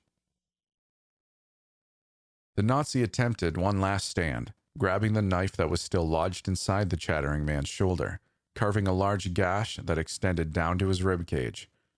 Nevertheless, his admittedly impressive run was finally over. Not seeming to acknowledge the wound at all, the chattering man plunged two bony fists into the Nazi's chest before ripping his torso in half. Quite the gruesome display for sure, but Adrian seemed to revel in it. He let out a raucous cheer for the victor. What the hell is wrong with this guy? I thought to myself. Tossing that thought aside, it became apparent that things were beginning to come down to the wire. Cale and Hugo had found themselves within the vicinity of the dancing guy, 5'7, 170 centimeters, 155 pounds, or 71 kilograms. He was an ordinary looking, albeit radically ambitious man in his mid 20s with short, light brown hair and a perpetual five o'clock shadow, dressed in a plain white t shirt and track pants. He always wore a pair of unbranded earbuds connected to an MP3 that never seemed to run out of battery. And of course, he never stopped dancing. He was a mid asteroid, the third strongest being within the entire chasm, Hell, it's entirely possible that he actually is the strongest. We've never seen him fight against the top two after all. So, just how the hell was such an ostensibly innocuous man so dangerous? Who the hell knew? Like most of the prisoners, he was truly beyond explanation. If I had to classify him, he'd 100% be chaotic neutral. He had no conception of good or evil, no sense of right or wrong, no goals, no ideals. The guy just wanted to dance and he sure as hell was a menace while doing so. Yet he would never go out of his way to bother you. You just had to stay out of his. He could disintegrate people just by touching them. He'd simply dance through your body, leaving nothing but shreds of flesh and blood behind. And if you ever tried stopping him, oh boy. You see, his eyes were always closed when he was dancing to the music funneling into his ears. If that music ever stopped, then he'd be forced to open them up, and then all hell would break loose. He'd go on a rampage until he got those earbuds back, and nothing could take him down in the process. Nothing. For that reason, it was better to leave him undisturbed, allowing him to dance to his heart's content. For that reason, his holding cell was the largest, giving him plenty of room to do so. Fun fact he listens to many genres, but his favorite is EDM, specifically melodic trance and hardstyle. But now he was out. Bad news for everybody, and Cale knew it. Crap, he muttered. We're not dealing with that. Why? Hugo asked. Is he strong? Cale nodded. More than you know. Then then that's all the more reason we need to eliminate him, Hugo said, attempting to crawl towards the dancer. But before he could make the biggest mistake of his life, Cale scooped him up and began running the other direction. Let's not do that. Yeah, the big boys are coming out. Adrian's abrupt shout nearly shattered my eardrums. I glanced over to see which monitor he was looking at, and then I understood his excitement. Satan Bot had come across his next opponent. but it wasn't one he was going to have such an easy time with. Standing opposite of him on a walkway on the very top floor was Long Wu, aka the Mechanical Menace. Six foot nine, 205 centimeters, 375 pounds, or 170 kilograms. He was a mid asteroid, right in between the Calamity and the Dancing Guy in terms of estimated strength. He was actually a special case. You see, he was originally held in the Chinese equivalent of the chasm, known as the Well. However, as a political favor, a complicated exchange, mind you, the US allowed the PRC to transfer Wu over. This was shortly after he'd killed 400 plus guards and nearly escaped entirely. They just really didn't want to deal with him anymore. He was also interesting in the sense that he wasn't born with any supernatural abilities or superhuman prowess. His danger came from his brilliant but unhinged mind and his obsession with the concept of transhumanism and being the change that shifts humanity into a new technological age. His original, progress driven ideals could have been deemed noble at some point, but then he went off the deep end with power and decided to prove just how much better we could be once we'd fully integrated ourselves with technology. And how did he decide to do this? By trying to kill anybody and everybody he saw. His power came from his suit, which he'd apparently semi fused with his own body. It was comprised of a dark, unidentifiable metal that had so far proved to be unbreakable. With it, he had a vast arsenal of devastatingly overpowered weapons at his disposal machine guns, shotguns, explosives, knives, you name it. Both of the eyes on his helmet were also capable of firing railgun blasts. But his most powerful weapon was something he called the Singularity Blade. That weapon was where the science ended and the effed up crap began. Being about 5 feet or 152 centimeters long and glowing a deep ember, the sword was an enigma. I'm not sure how he made it or what he did to attain it, but it sure as hell wasn't the result of any kind of engineering. Any time that he swung it, a sharp ear splitting roar could be heard from everywhere and nowhere at once. And then from the tip of the blade, some kind of ghost like serpent esque entity would emerge, utterly annihilating everything in the area with its flames, fangs, and claws. You could only see it for about a second, and most guards were under the impression that it didn't even exist. But it does, and it's haunting. They're going to destroy this place, Sandhu said. Adrian pulled an old looking pack of peanuts out from his back pocket, stuffing a handful in his mouth. You got that right, he shouted, spitting crumbs everywhere. Wu took the first offensive, unleashing a typhoon of bullets from a chain gun that jutted out from his chest. Satan Bot managed to dodge every shot, closing the distance between them in the process. Both of their movements were incredibly hard to follow, of course. Once he got close, he attempted to strike Wu with his tail, only to have it blocked by a large shield that abruptly materialized from his forearm. Wu attempted to slice the tail off with a large axe, but Satanbot managed to evade the blow at the last second. I suddenly understood why he was so dangerous. Whose weapons were already fixed on its body. Wu's suit was capable of adapting to any situation, morphing its robotic appendages into whatever weapon was best suited to countering his opponent. Oh my god, I muttered at the realization. This guy's a freaking monster. Even though Satanbot had managed to dodge that strike, the next one would prove to be more difficult to evade. In a borderline flash like movement, Wu threw a Muay Thai kick at Satan Bot's side, piercing it with a spike that protruded from the tip of his foot. He finished the combo by transforming his fist into a tool comparable in appearance to a meat grinder, drilling it into Satan Bot's shoulder, tearing an arm off in the process. Adrian groaned. And here I thought the devil robot was going to put up more of a fight. But he spoke too soon. After taking the hit, Satan Bot was already on the counter, whipping his tail around to strike the side of Wu's head. Wu recoiled slightly, still managing to destroy one of Satan Bot's knees with a railgun blast as he staggered. He was about to finish the job when a large cannon materialized from Satan Bot's torso. A hidden, last stand weapon, I suppose. From the barrel, it fired out in an immense blast of purple energy that Wu barely had time to dodge, as it scorched the side of his helmet. It blew a gigantic hole in the fortified ceiling, causing sunlight to leak in. Keep in mind that we were also about 100 feet, or 30 meters, underground. But Wu didn't give Satanbot any more time to reveal any further tricks, blasting its body to bits with a brutal spray from an automatic grenade launcher. It seemed as if Adrian was about to pass out from the excitement. That's my boy, he shouted. Screw bones, we're going to win this whole tournament ourselves. What I hadn't noticed was Bella and Luz watching the whole encounter from behind cover. Bella's eyes lit up upon seeing the hole, a rather convenient escape route. She ran out from her hiding spot before leaping an extraordinary distance into the air, right towards freedom. But then, out of nowhere, a massive, armored hand grabbed her by the neck.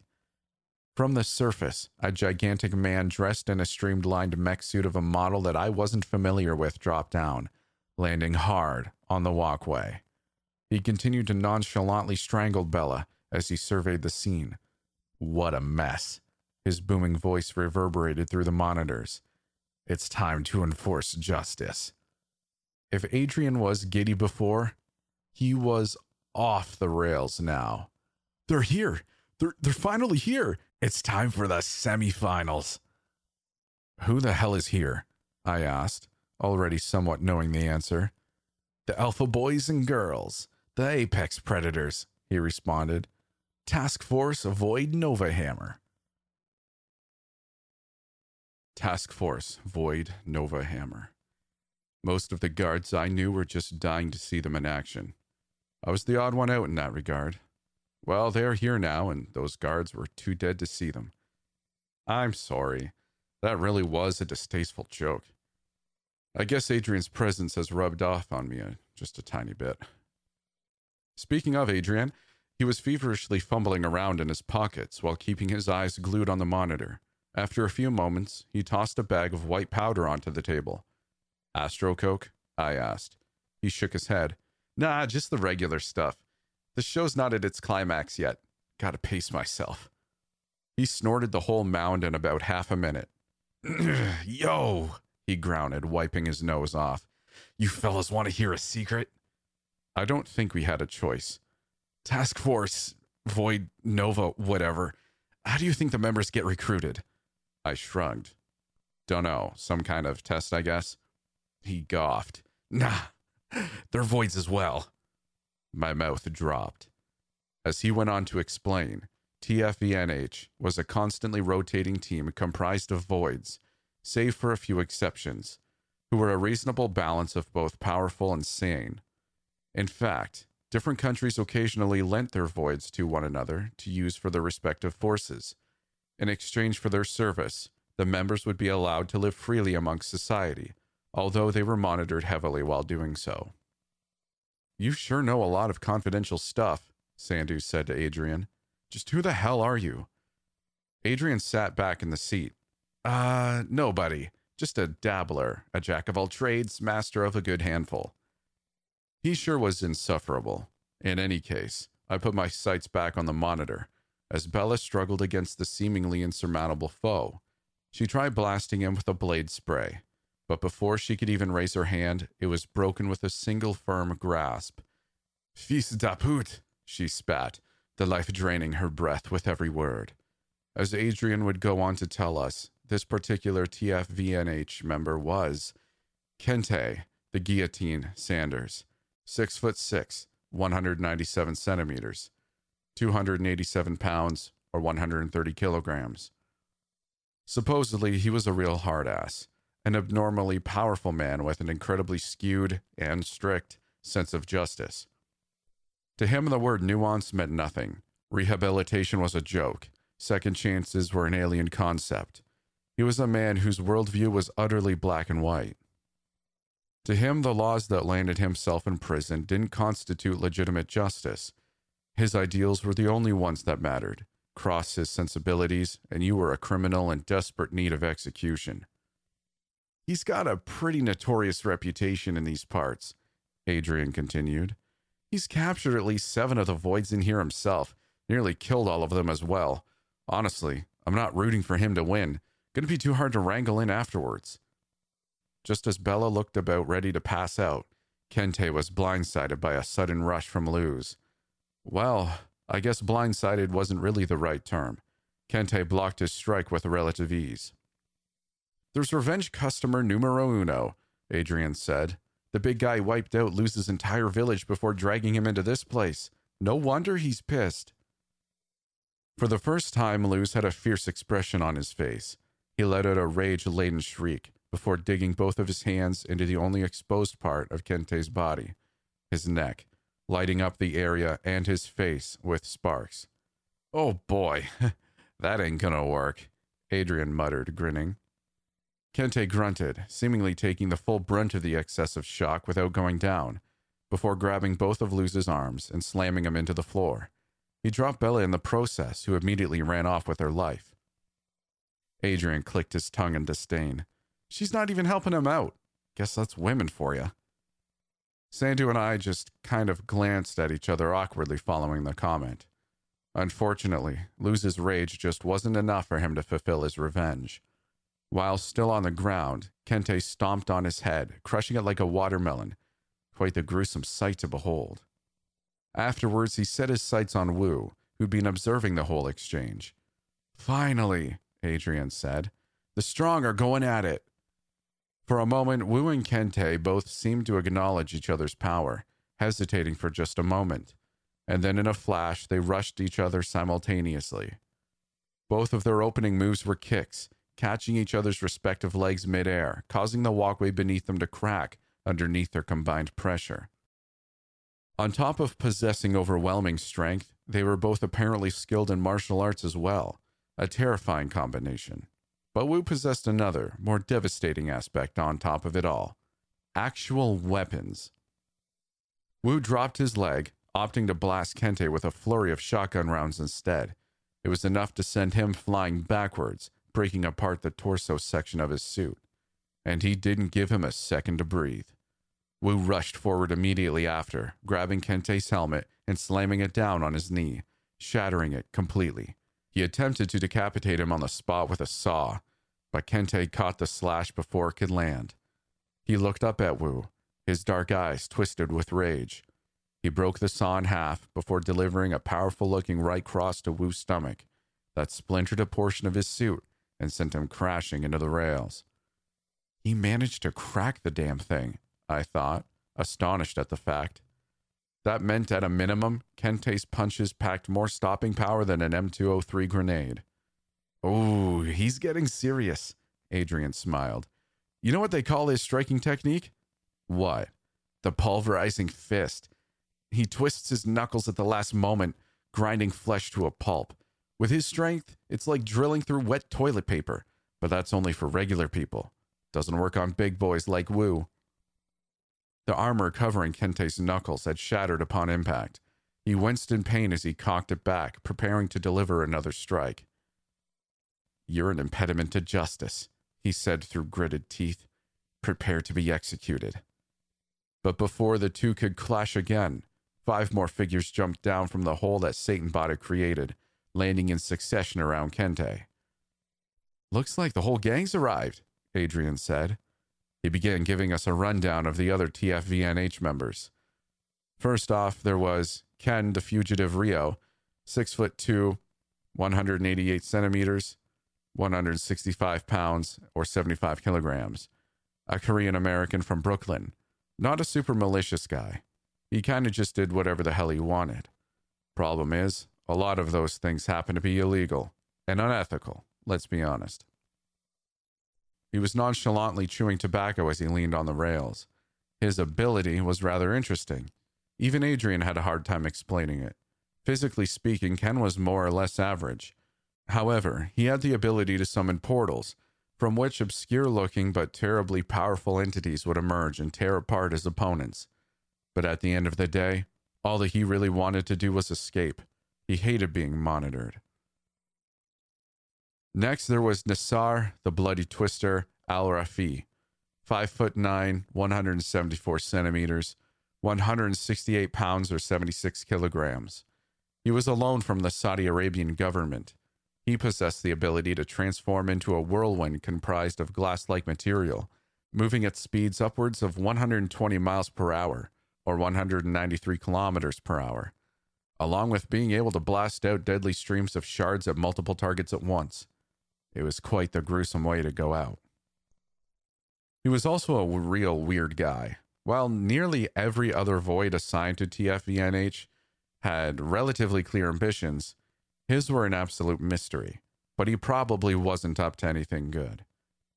His eyes were darting wildly around while a gigantic, mischievous looking grin was plastered across his face.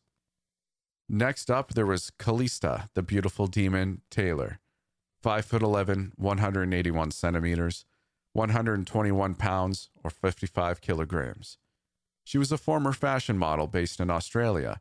Her career ended at the ripe age of 23 when she ended up suddenly murdering four of her fellow models along with the police force sent to detain her.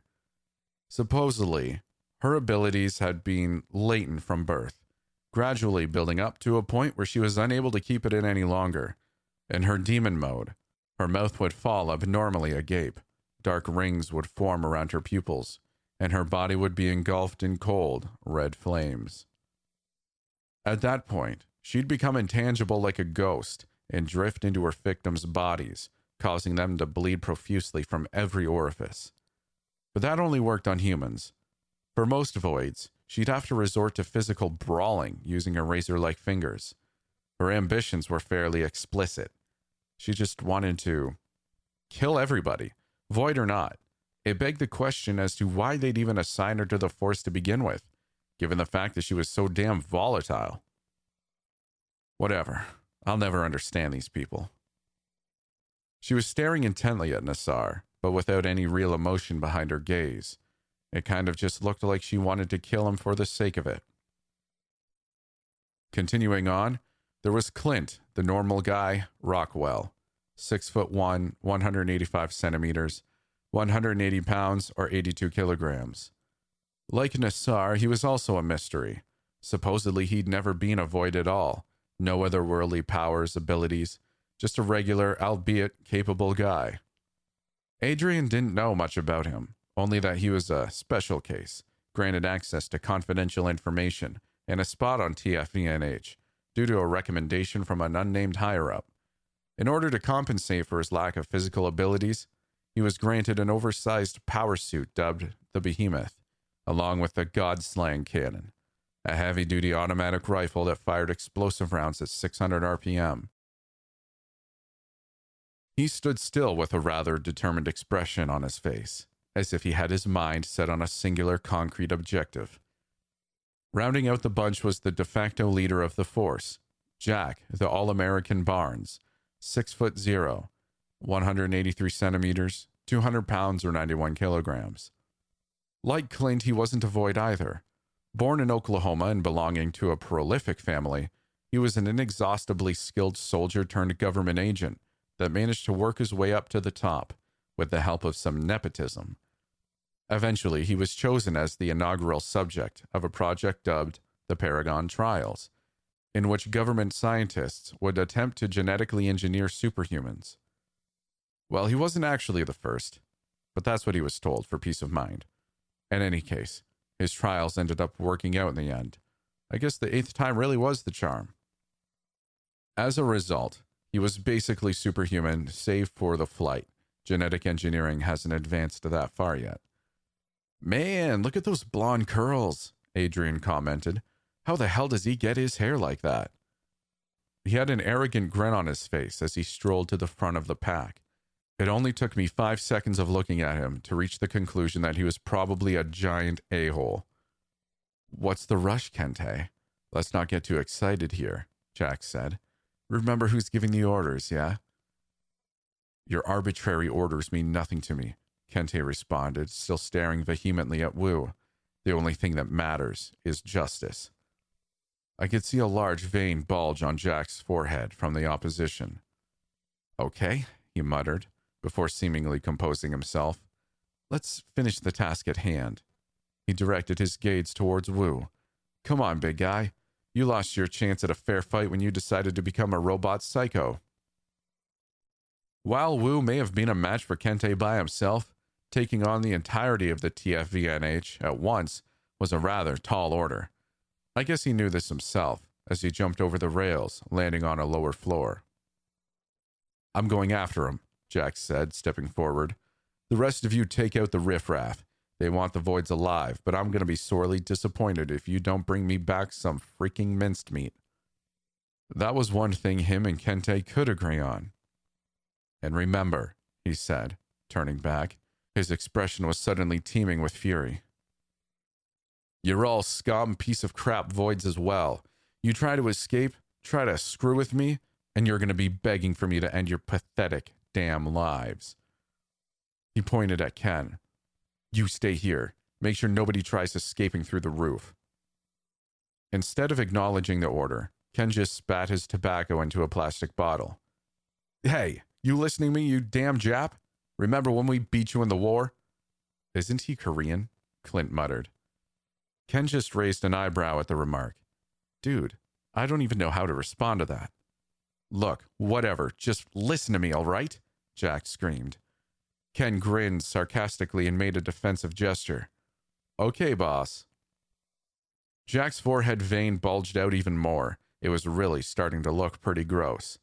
All right, let's go then. After finishing his motivational speech, he jumped down, presumably going after Wu. Save for Ken, the rest of TFVNH followed suit, scattering throughout the chasm in search of the remaining voids. The strong were finally about to converge on one bloody bath.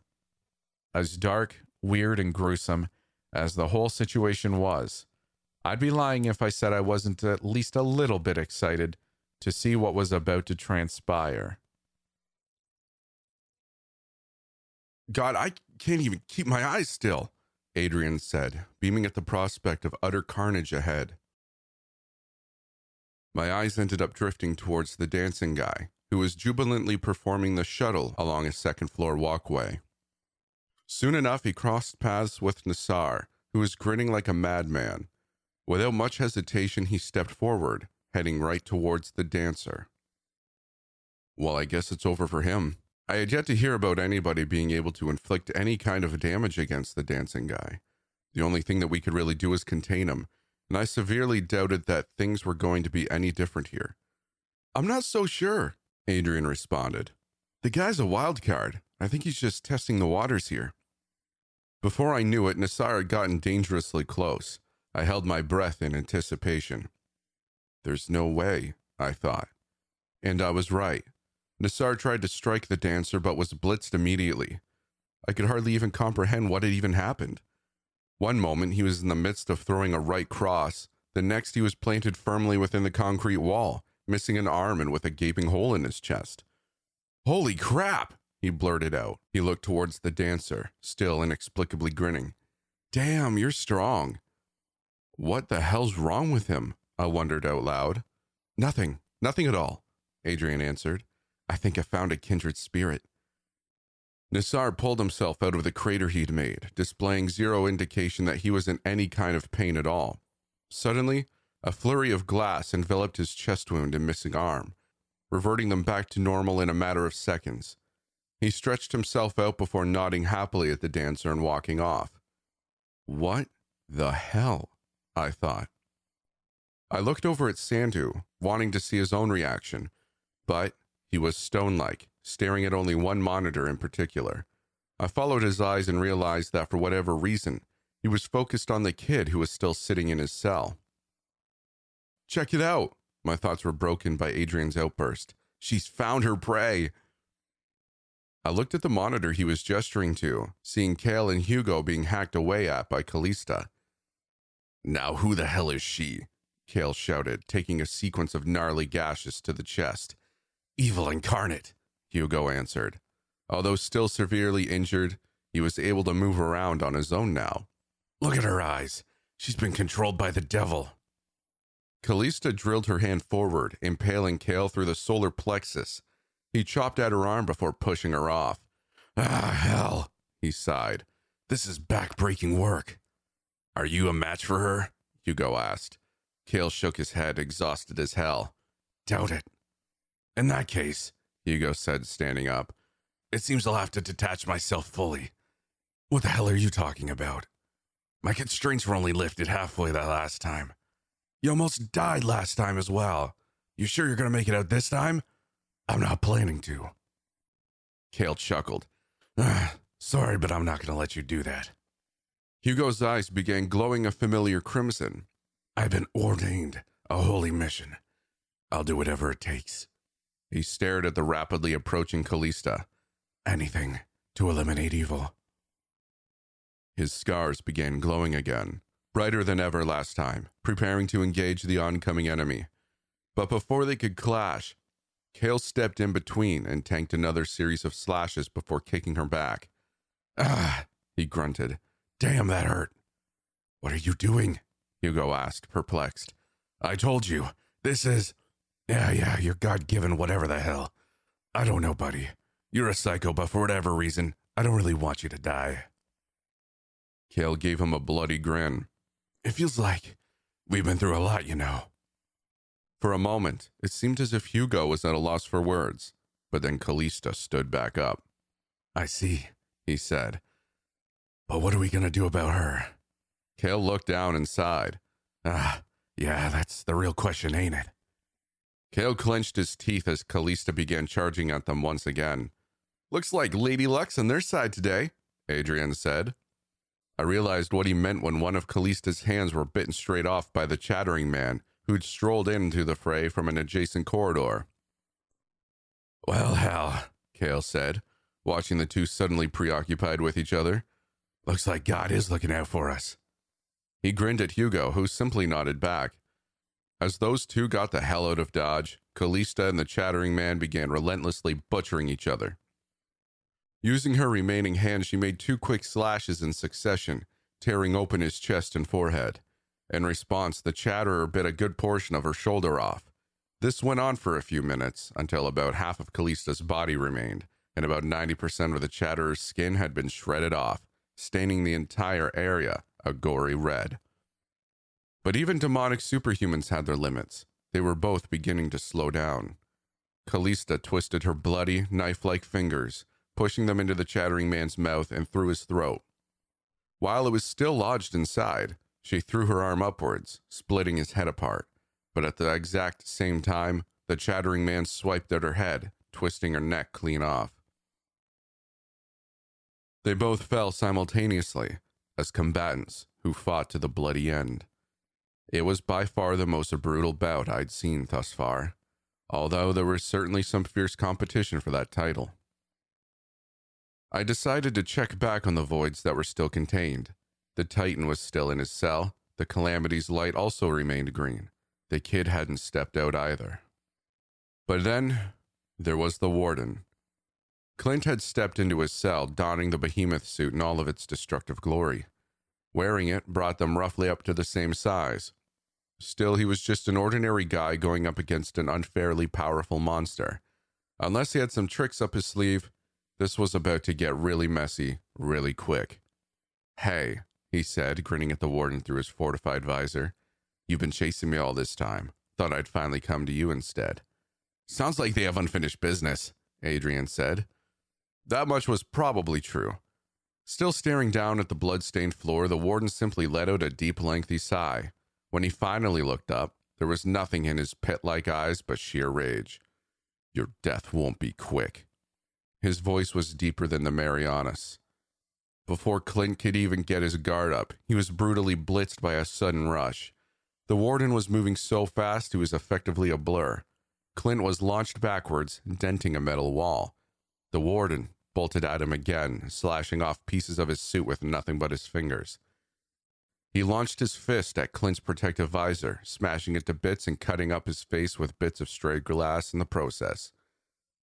However, Clint managed to push him off before it could connect with his skull, which would have been beyond fatal. Ah! He spat, attempting to unsheath the oversized blade at his side. But he wasn't nearly quick enough. The warden grabbed it by the edge before Clint could even swing it, shattering it into fine dust with nothing but a firm grasp. Then, he grabbed the suit by the arm, slamming Clint hard onto the ground, causing him to spit out blood. Damn, Adrian muttered. This is even hard for me to watch.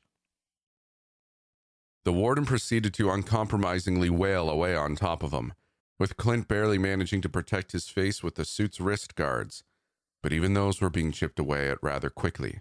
Just as there was about an inch of suit left covering his arms, he tilted his elbow towards the warden's neck, firing off a small grenade that caused the overpowered void to stagger just a little. The warden retreated, touching the small wound that the explosion had left under his chin.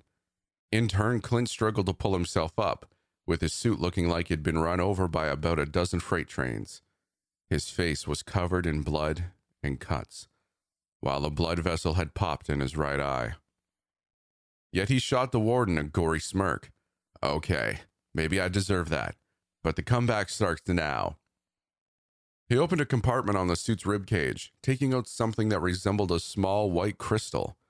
Remember these? he asked, before using it to cut himself on an exposed portion of his wrist. The warden's face twisted into an unfathomable expression of fury. He rushed forward again, tackling Clint into another wall, before ripping off a large chunk of the suit's torso. And then he drilled his fist into Clint's rib cage. At that moment, I was 100% sure he was done for. But to my downright surprise, he managed to tank the punch, grimacing only slightly. What do you think? he asked the warden, still grinning. We ran some experiments. These shards are new and improved. The warden let out an ear splitting shriek that I was surprised didn't deafen Clint on the spot before picking him up and tossing him back into the cell. He followed him in, picking his head up and bashing his temple about 10 times into the metal toilet seat before it ended up breaking from the force. As a result, one side of Clint's face was beginning to resemble a bloody mush. Still, I was surprised it hadn't been reduced to pulp. What the hell was that shard? I thought to myself. He also seemed to have picked up a bounce in his step, evading another strike from the warden and crawling behind him. At that point, the behemoth had effectively been reduced to scrap metal. Clint dove towards the god-slaying cannon, which had been knocked loose during the scuffle. He scooped it up and began spraying it at the warden's direction. However, he managed to evade just about every shot, leaving large clouds of smoke and dust behind him as the devastating bullets reduced the place to rubble. Damn, you're a tough customer, Clint groaned as he flipped a switch on the weapon. Take this, then. The barrel of the weapon suddenly grew in size, causing it to resemble an actual cannon. As he pulled the trigger, the monitor darkened for just a moment before a flash of deep red engulfed the area, and a high pitched staccato of wholly unfamiliar noise assaulted my senses. I kept watching as the recoil from the strange blast pushed Clint's back into the wall as it completely annihilated the entire side of the room. As it completely annihilated the entire other side of the room, the weapon itself was also destroyed in the process. I guess the God slaying cannon got an upgrade, because I sure as hell didn't know it could do that. After the smoke cleared, everything was silent for a few moments. Clint grinned, letting out a big sigh of relief, and then his face dropped a few seconds later. As the rubble began stirring, the warden burst out, with about half of his entire body now charred to hell. He also had a wicked, psychotic grin on his face, it was the first time I'd see him make any kind of overt expression at all. I could have lived without it, though. You took everything from me, he said, walking ominously towards the nearly broken Clint. But I have to admit, this has been a hell of a fun time. Son of a bitch, Clint groaned, reaching into his pant leg pocket. He pulled out two syringes filled with black and blue liquids, respectively. Come on, painkillers, don't let me down, he muttered before injecting the blue. But just as he was about to inject the black, the warden clutched his hand, crushing it along with the syringe. More tricks, he sneered, his eyes wild as all hell. I guess that's what the weak resort to. Clint simply laughed. You're not so smart when you're angry, huh? It's in my blood now. The warden released the grip, revealing Clint's bloody, cut up, and mangled hand. However, the black substance was already seeping into his wounds. What is that? the warden asked. A gift from a good friend. Also, my last resort. Didn't want to use it now, but I guess I'm out of options. In a matter of seconds, nearly all of Clint's wounds had healed up. Along with that, his muscles had become visibly tense. That's impossible. The warden gritted his teeth. That's one thing I've learned, Clint responded, smiling wide as he stepped forward. Nothing's really impossible. He stepped forward, throwing a hard strike at the warden's chest, sending him crashing back into the rubble.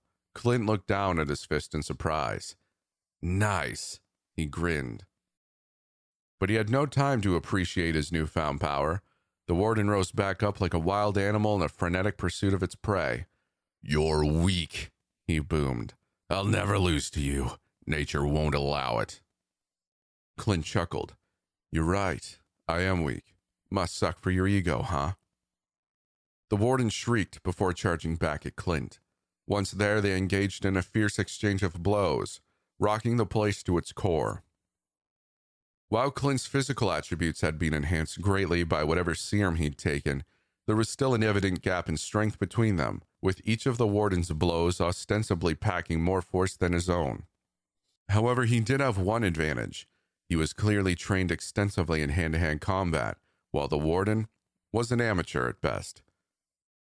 He dodged a series of haymakers before continuing with a flurry of jabs and kicks of his own. At that point, the warden's mannerisms had devolved into that of a feral creature's, fueled solely by combative impulse. Yet I could see the same wicked grin creeping in throughout his wild rage. He was undoubtedly enjoying the adrenaline. The warden picked up Clint by the wrist, slamming him into the wall and then onto the ground. He then mounted him, unleashing a series of hammer fists that Clint was forced to excruciatingly block with his forearms. Soon enough, his skin was beginning to tear off from the punishment. While on the ground, Clint managed to throw a kick that connected with the warden's hip. However, he hardly got any reaction out of it. He simply wasn't strong enough. Instead, the warden threw both fists down onto Clint's ribs. I could hear them crack through the monitor. He grimmed in pain, but the warden didn't give him a moment to recuperate. He drilled his fist right into the side of his face. A spurt of blood and a few teeth flew out of his mouth as his head was cranked to the side. He's got to be done for, Adrian commented. I had to share the sentiment. Clint's efforts were more than admirable. He sure as hell put up a better fight than I could have ever hoped for. But even with all of his tools, tricks, and skills, he was still no match. At least, that was what I genuinely believed. But the guy was just full of surprises. After taking another brutal strike to the shoulder, Clint managed to somehow escape out from underneath. I couldn't even fathom what kind of move he pulled in order to do so. And then, in a series of moves that would make the most prolific jujitsu practitioners light up with glee, he engaged the warden in a vicious grappling match on the ground. From his face, I could tell that he was going far above and beyond his own limits. It was down there where the warden's weaknesses really became clear as day. He had no idea what to do. After an entire minute of relentless, excruciating struggle from both combatants, Clint managed to get the warden into a beautiful D'Arce choke. As the warden struggled feverishly to escape, Clint's face was wrought with sheer determination. The warden changed his tactics, opting to pound at Clint's already broken ribs in an attempt to cause him to break his hold. That was a bad decision. It only allowed Clint to get his hold even tighter. Despite all of the egregious punishment he'd taken, Clint never relented. Soon enough, the warden's movements began slowing down, and then he stopped moving altogether. Even then, Clint didn't release his grasp. He held the warden's neck in place using all of his strength for about four minutes before he finally let go, all while gasping in accumulated pain and exhaustion. The guy really looked as if he was going to die on the spot, but that didn't matter to him. The fight was finished, and an unlikely victor had emerged. With a tired grin on his face, he raised a shaky fist in victory before passing out himself. Well, I'm freaking touched, Adrian said. It's like watching Rocky all over again. On another monitor, Bella had made her way back to the top floor. back to the gaping exit. Wow, what a surprise, Ken said, standing in her way. She seemed to share the surprise as they stared at each other. Is this a joke? She responded. Ken shrugged. Where else was I going to see you? Are you going to let me go? She asked. If I did, then American Boy would track me down and kick my ass. I gotta wait till he dies first. Then we can go off into the sun together. He smiled. In the meantime, you want to talk for a bit? She sighed. What do you think's going on here? I don't know, Ken responded. That's up to you. You already know how I feel. I tried to assassinate you. You were contracted to assassinate me by a massive dickhead. I'm sure it was nothing personal. Oh my God, she sighed again. Besides, Ken continued, I'm still alive. Maybe you really didn't want to kill me. That's what I tell myself anyway. You're insane if you think anything's going to happen between us. You think I want to date anybody right now? Well, I never wanted to date either until I met you. A period of silence followed. Let's face it, Ken spoke up. We're bad people living bad lives. Don't you get tired of it? Speak for yourself, Bella responded. You know what kind of people I kill. I'm not talking about that. You want to escape, don't you? I don't belong in here. A lot of people don't. What are you getting at? I'm pretty sure you know the kid. Yeah, what about him? Ken exhaled. Look, forget about dating, but don't you ever feel like doing something good for once? Doing something for anybody besides yourself? Bella simply rolled her eyes in response. I'm sorry, that came out badly. She stepped forward, brushing past him. I'm leaving now. If you want to try and stop me, then go ahead. I'll just kick your ass again. There was another pause before Ken shook his head. You know I'm not going to do that. Good. She began walking off. I'm not tired of anything, by the way, she said without turning around. I'm in control of my own life, and I kind of enjoy that. She left Ken looking somewhat melancholic, but eventually he began smiling again. Of course you do. He took off, abandoning his post, but I'm sure he hardly cared about that. Well, geez, that was a downer, Adrian said. Let's get back to the exciting stuff. He grinned. The final chips are starting to fall into place. Jack had finally found Wu. You're China's secret weapon or something? he asked, approaching the mechanical menace who remained silent. Doesn't matter, he continued, clenching his fists. America's always on top. Look up there as well. I turned to the monitor that Adrian was gesturing towards, watching as Kente continued roaming the corridors, still clenching his teeth in justice driven rage. Actually, no, he wasn't roaming anymore. He was walking towards somebody.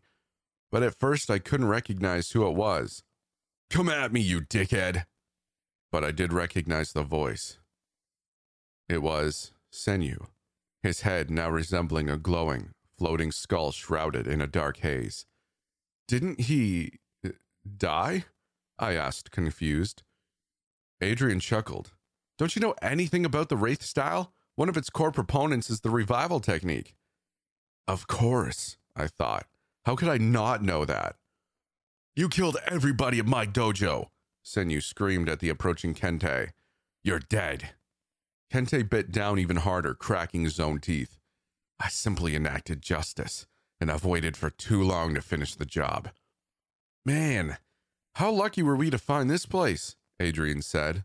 Crisp front row seats. It took me a moment to process the implications of what he'd just said. What the hell are you talking about? I asked him. In turn, he looked at me like I was insane. What do you mean? Didn't you build this place?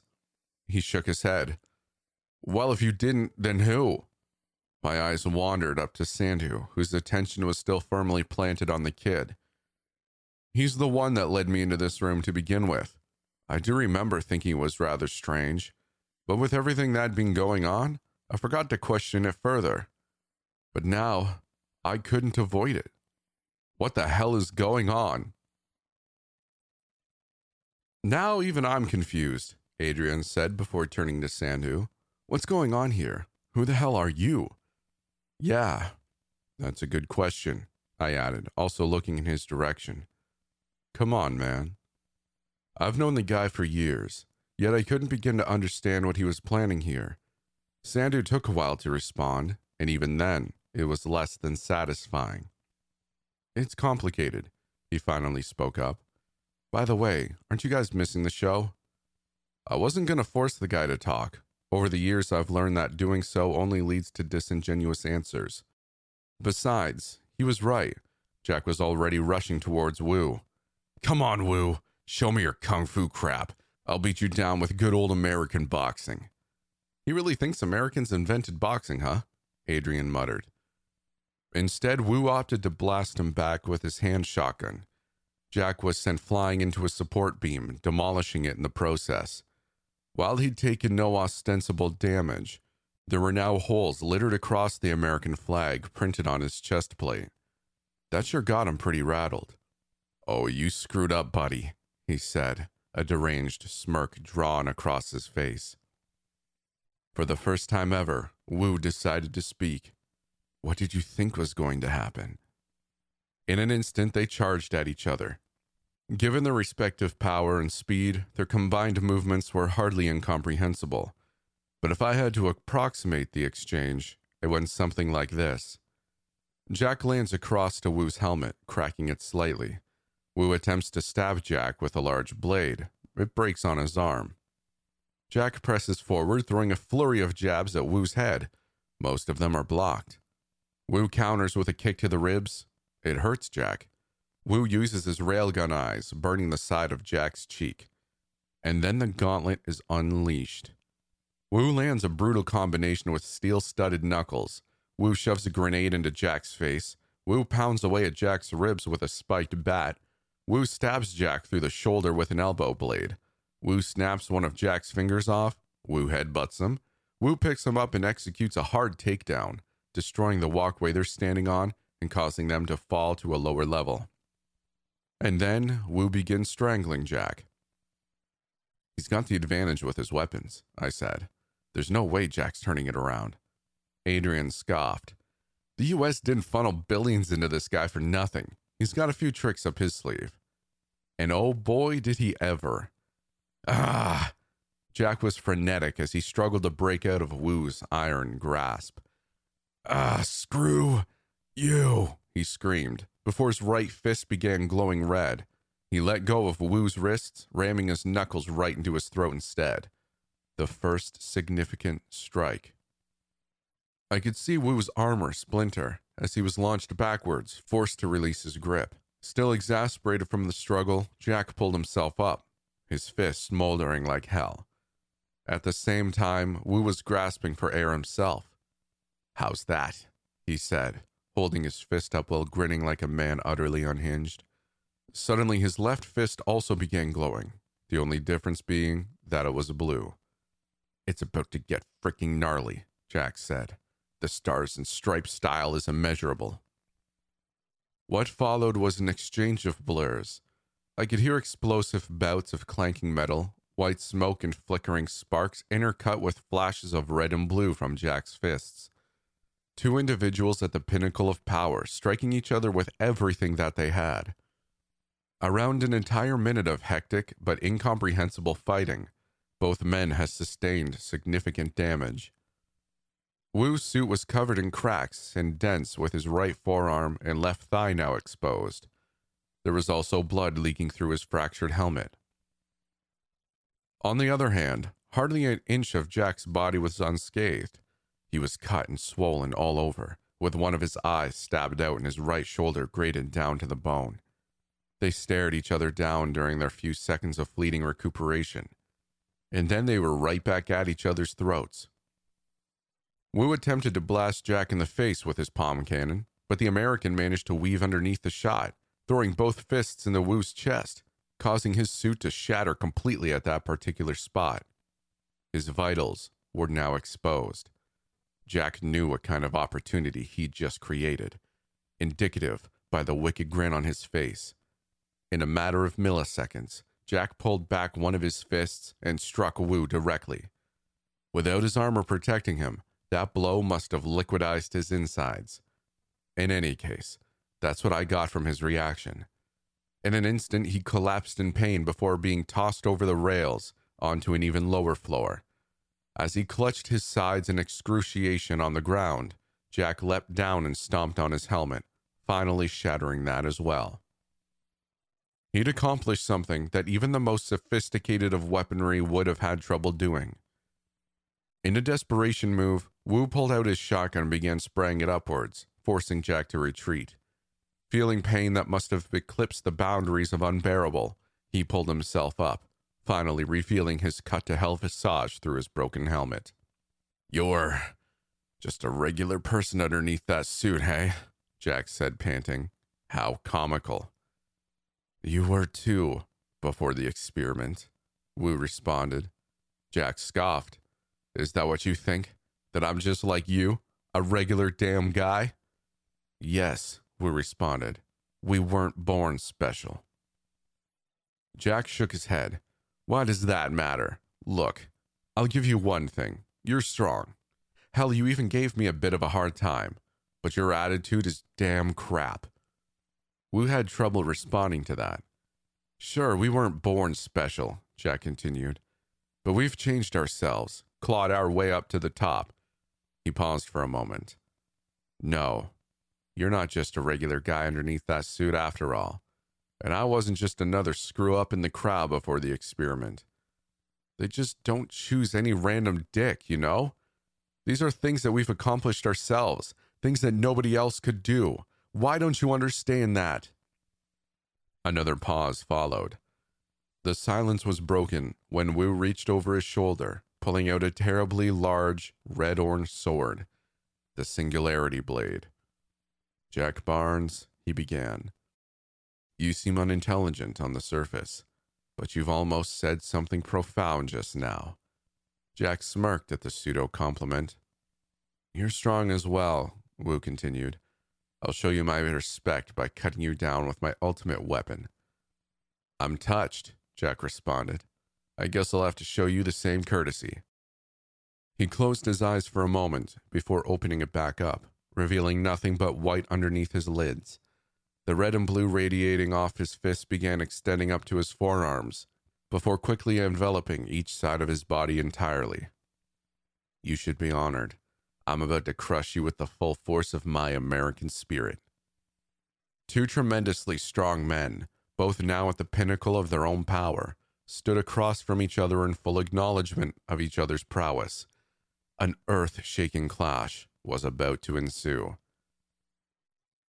Wu went first, swinging the blade and releasing an obscure serpentine entity from its tip. It rushed forward with torrid speed, latching its claws onto Jack's arms and attempting to bite his head off.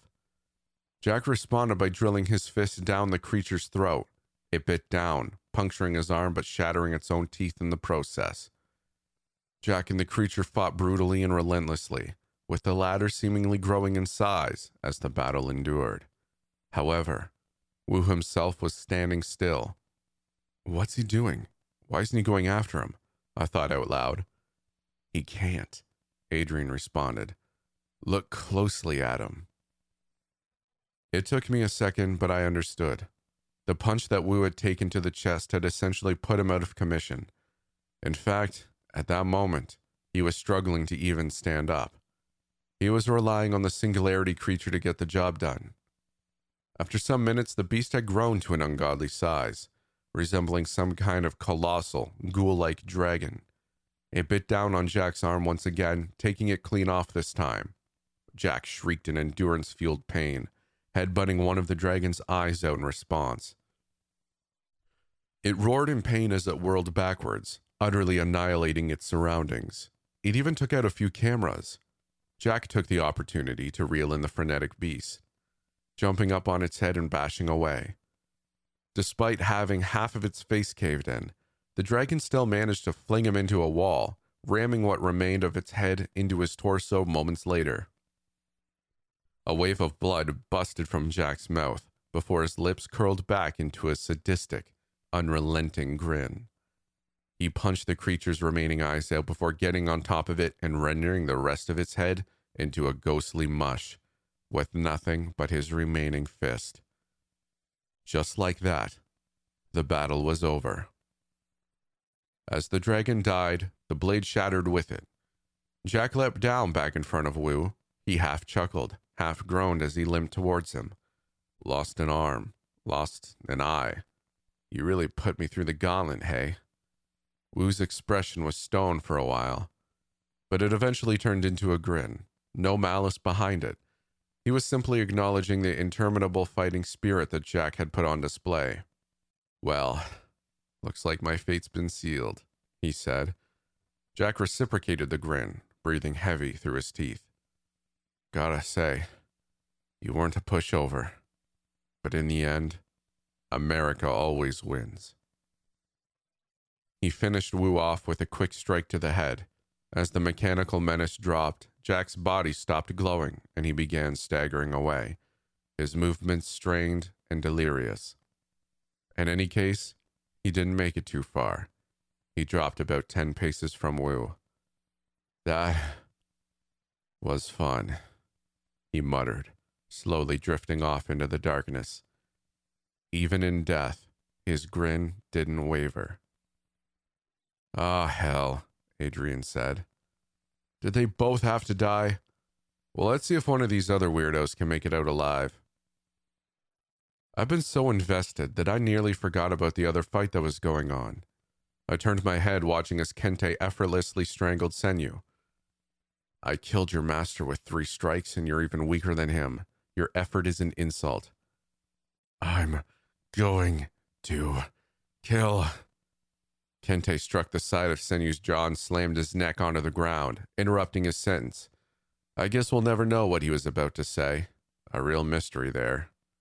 But despite the overwhelming power gap, Senyu kept rushing back at him, only to get abruptly beat down every single time. Ah! he shouted in frustration after taking another punch to the chest. Stop evading justice, Kente said. Your time's done. But then an unexpected figure arrived on the scene. Hugo rushed into the frame, directing his own rush of blows at Kente.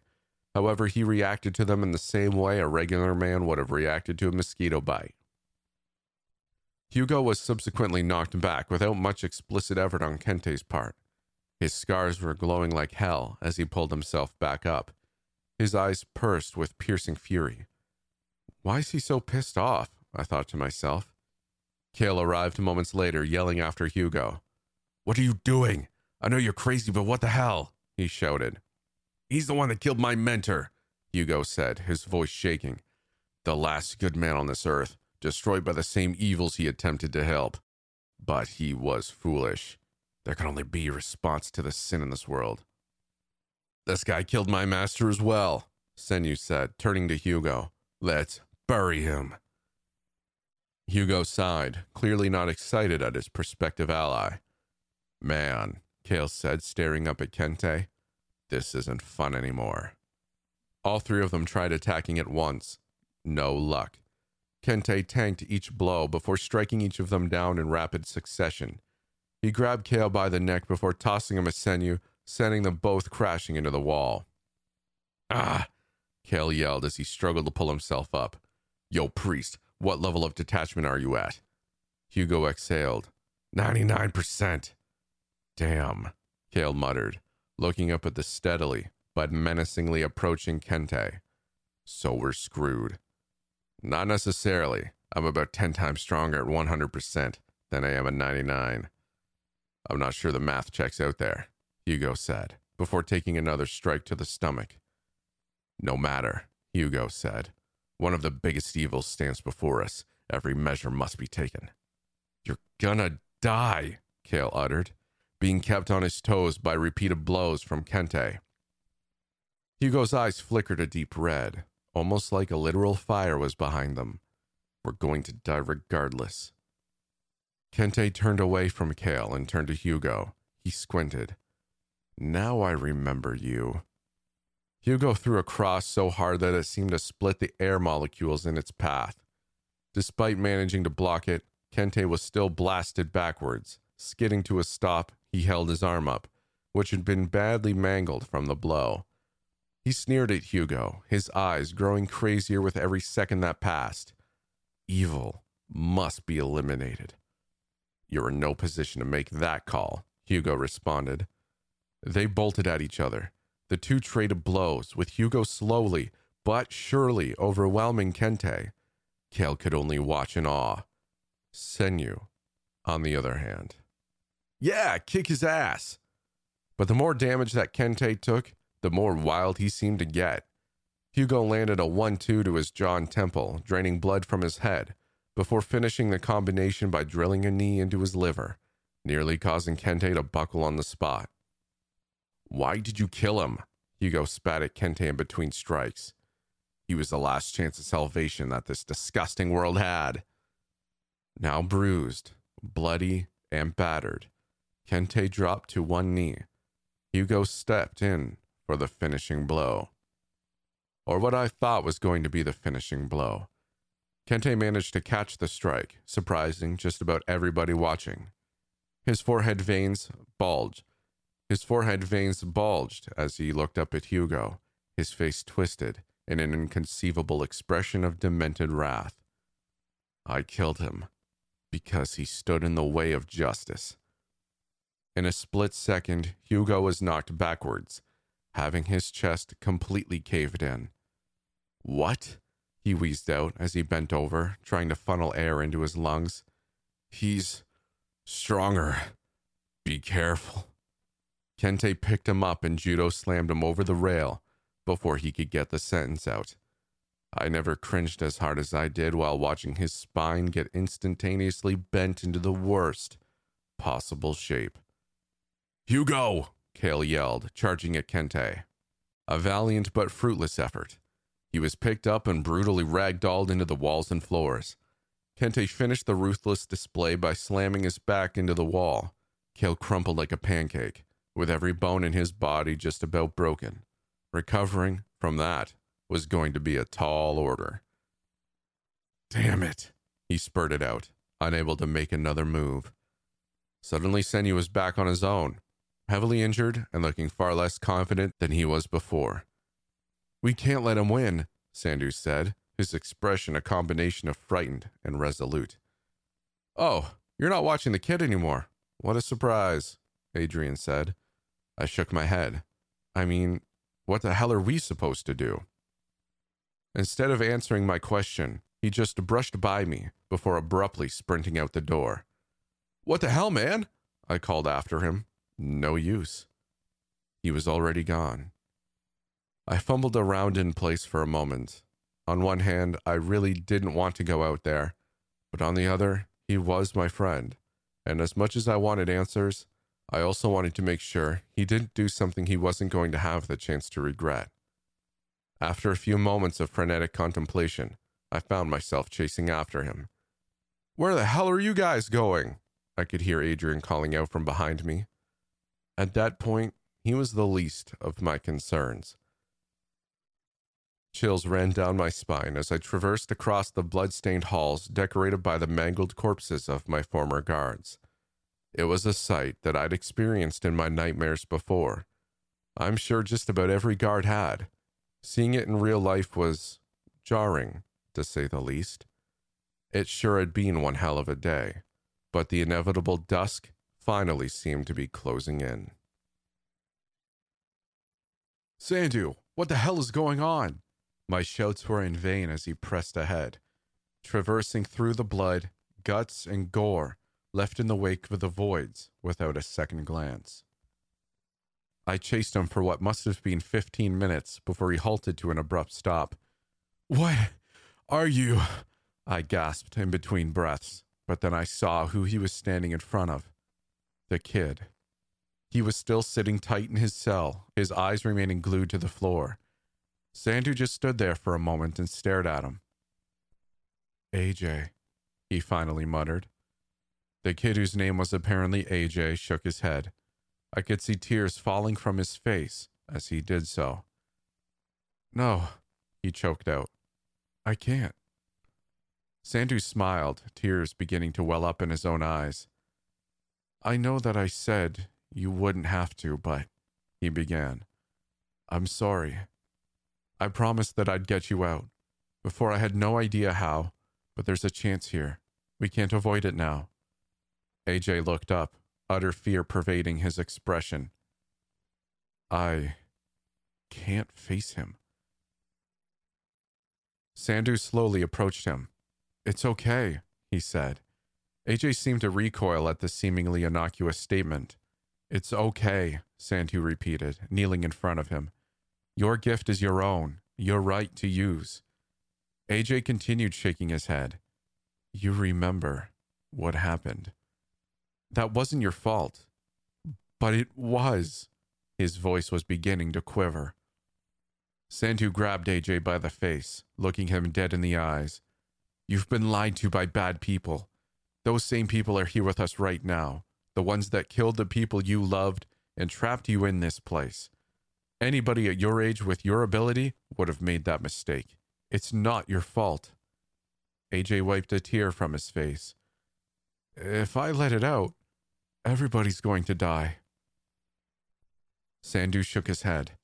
No, you've been practicing, and I've been watching. Better and better every day. Now it's time to be strong.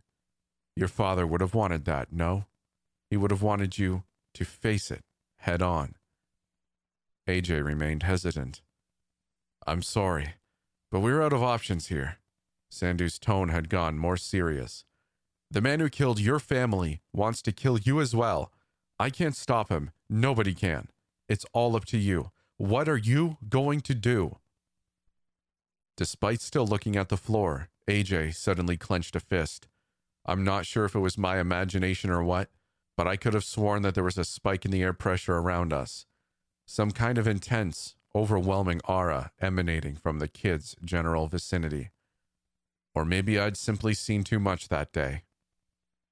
Soon enough, AJ was standing. Sandhu looked both proud and utterly terrified. He took a deep breath before turning to me. It's a long story. I'll tell you all about it later. But what's about to happen? He lowered his voice. It's going to be dangerous. You don't have to come with us. Just hang back. Then, after all of this is over, we can all leave together.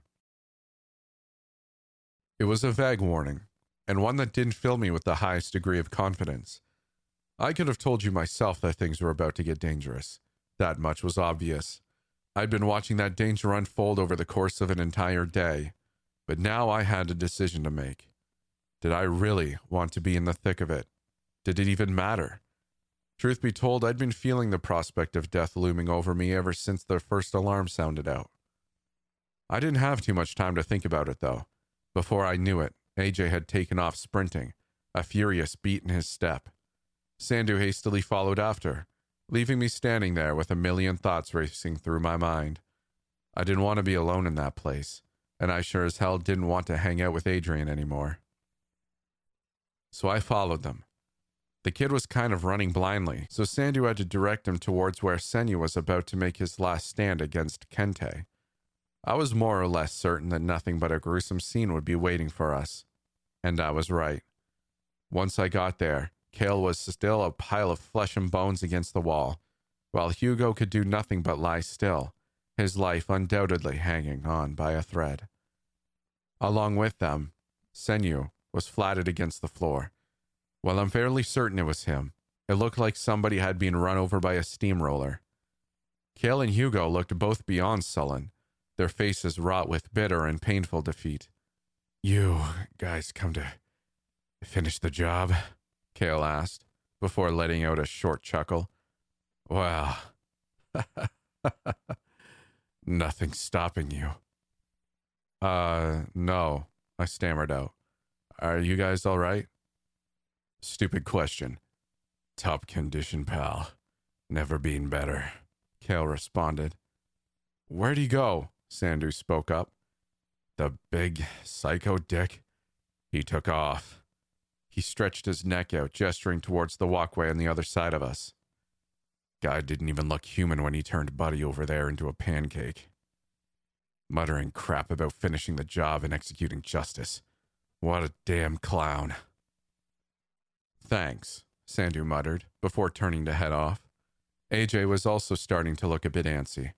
Something had certainly changed in his demeanor, something dark. Wait, hang the hell on. Are you going after him? Aren't you guys like guards or something? How's that going to work out? And, and the kid, isn't he? What the hell's going on? Cale called after us. Well, it's a bit complicated, I responded, but I think it'll work out. I wasn't so confident in reality. Cale scoffed and chuckled. Right. Of course. Well, it's not like I want you guys to lose. He smirked. Go and kick his ass. I smirked back and nodded. But before you leave, do me one favor. Is the priest still alive? He hasn't said anything in a while, but I think I saw him twitching a bit. I looked over at Hugo. Despite his dead expression, he was still blinking every now and then. Uh, yeah, I responded. Cale rested his head on the wall and nodded. Okay. Good to know, was all that he said. After that short exchange, we were off running to face the insurmountable wall known as Kente. While we were looking for him, he was sure as hell looking for us as well. As we moved, I tried to gauge what Sandhu was thinking. It wasn't terribly clear from his expression, but I could tell that his conviction in that moment was less than strong. Given what I knew, I could have viewed the situation from a lot of possible angles, many of which would have led to Sandhu acting as a less than moral party. But there was lost context here. I knew the guy, and unless he'd been acting all these years, there was only one conclusion I could have reached myself. For the sake of the kid, this was something that we had to do. Hell, I never believed for a second that he was malicious in nature. My thoughts were running too fast. Before I knew it, we were standing right in front of Kente. His suit had been damaged pretty badly, and he had dried blood caked all over him, although I doubted that most of it was his own. But besides one of his forearms, he wasn't injured in the slightest, meaning that taking him out was going to be a tall order. But then again, I had no idea what the kid was capable of either. Kente sneered as he walked towards us, his bloodlust seemingly transferring into the physical atmosphere around us, putting a dark, sinking feeling in my gut. But all of his attention was on the kid. I found you, he snarled. Sandhu looked at AJ and nodded. AJ, it's time. No response. In fact, the kid was frozen on the spot, his eyes enlarged in sheer terror. I was afraid something like that was going to happen, Oh no, Sandhu muttered before shaking AJ's shoulders. Come on, he's coming towards us. AJ? AJ! His voice was getting exponentially more desperate. In reality, this whole move was likely a big gamble. Nevertheless, it was a gamble he was definitely aware of beforehand.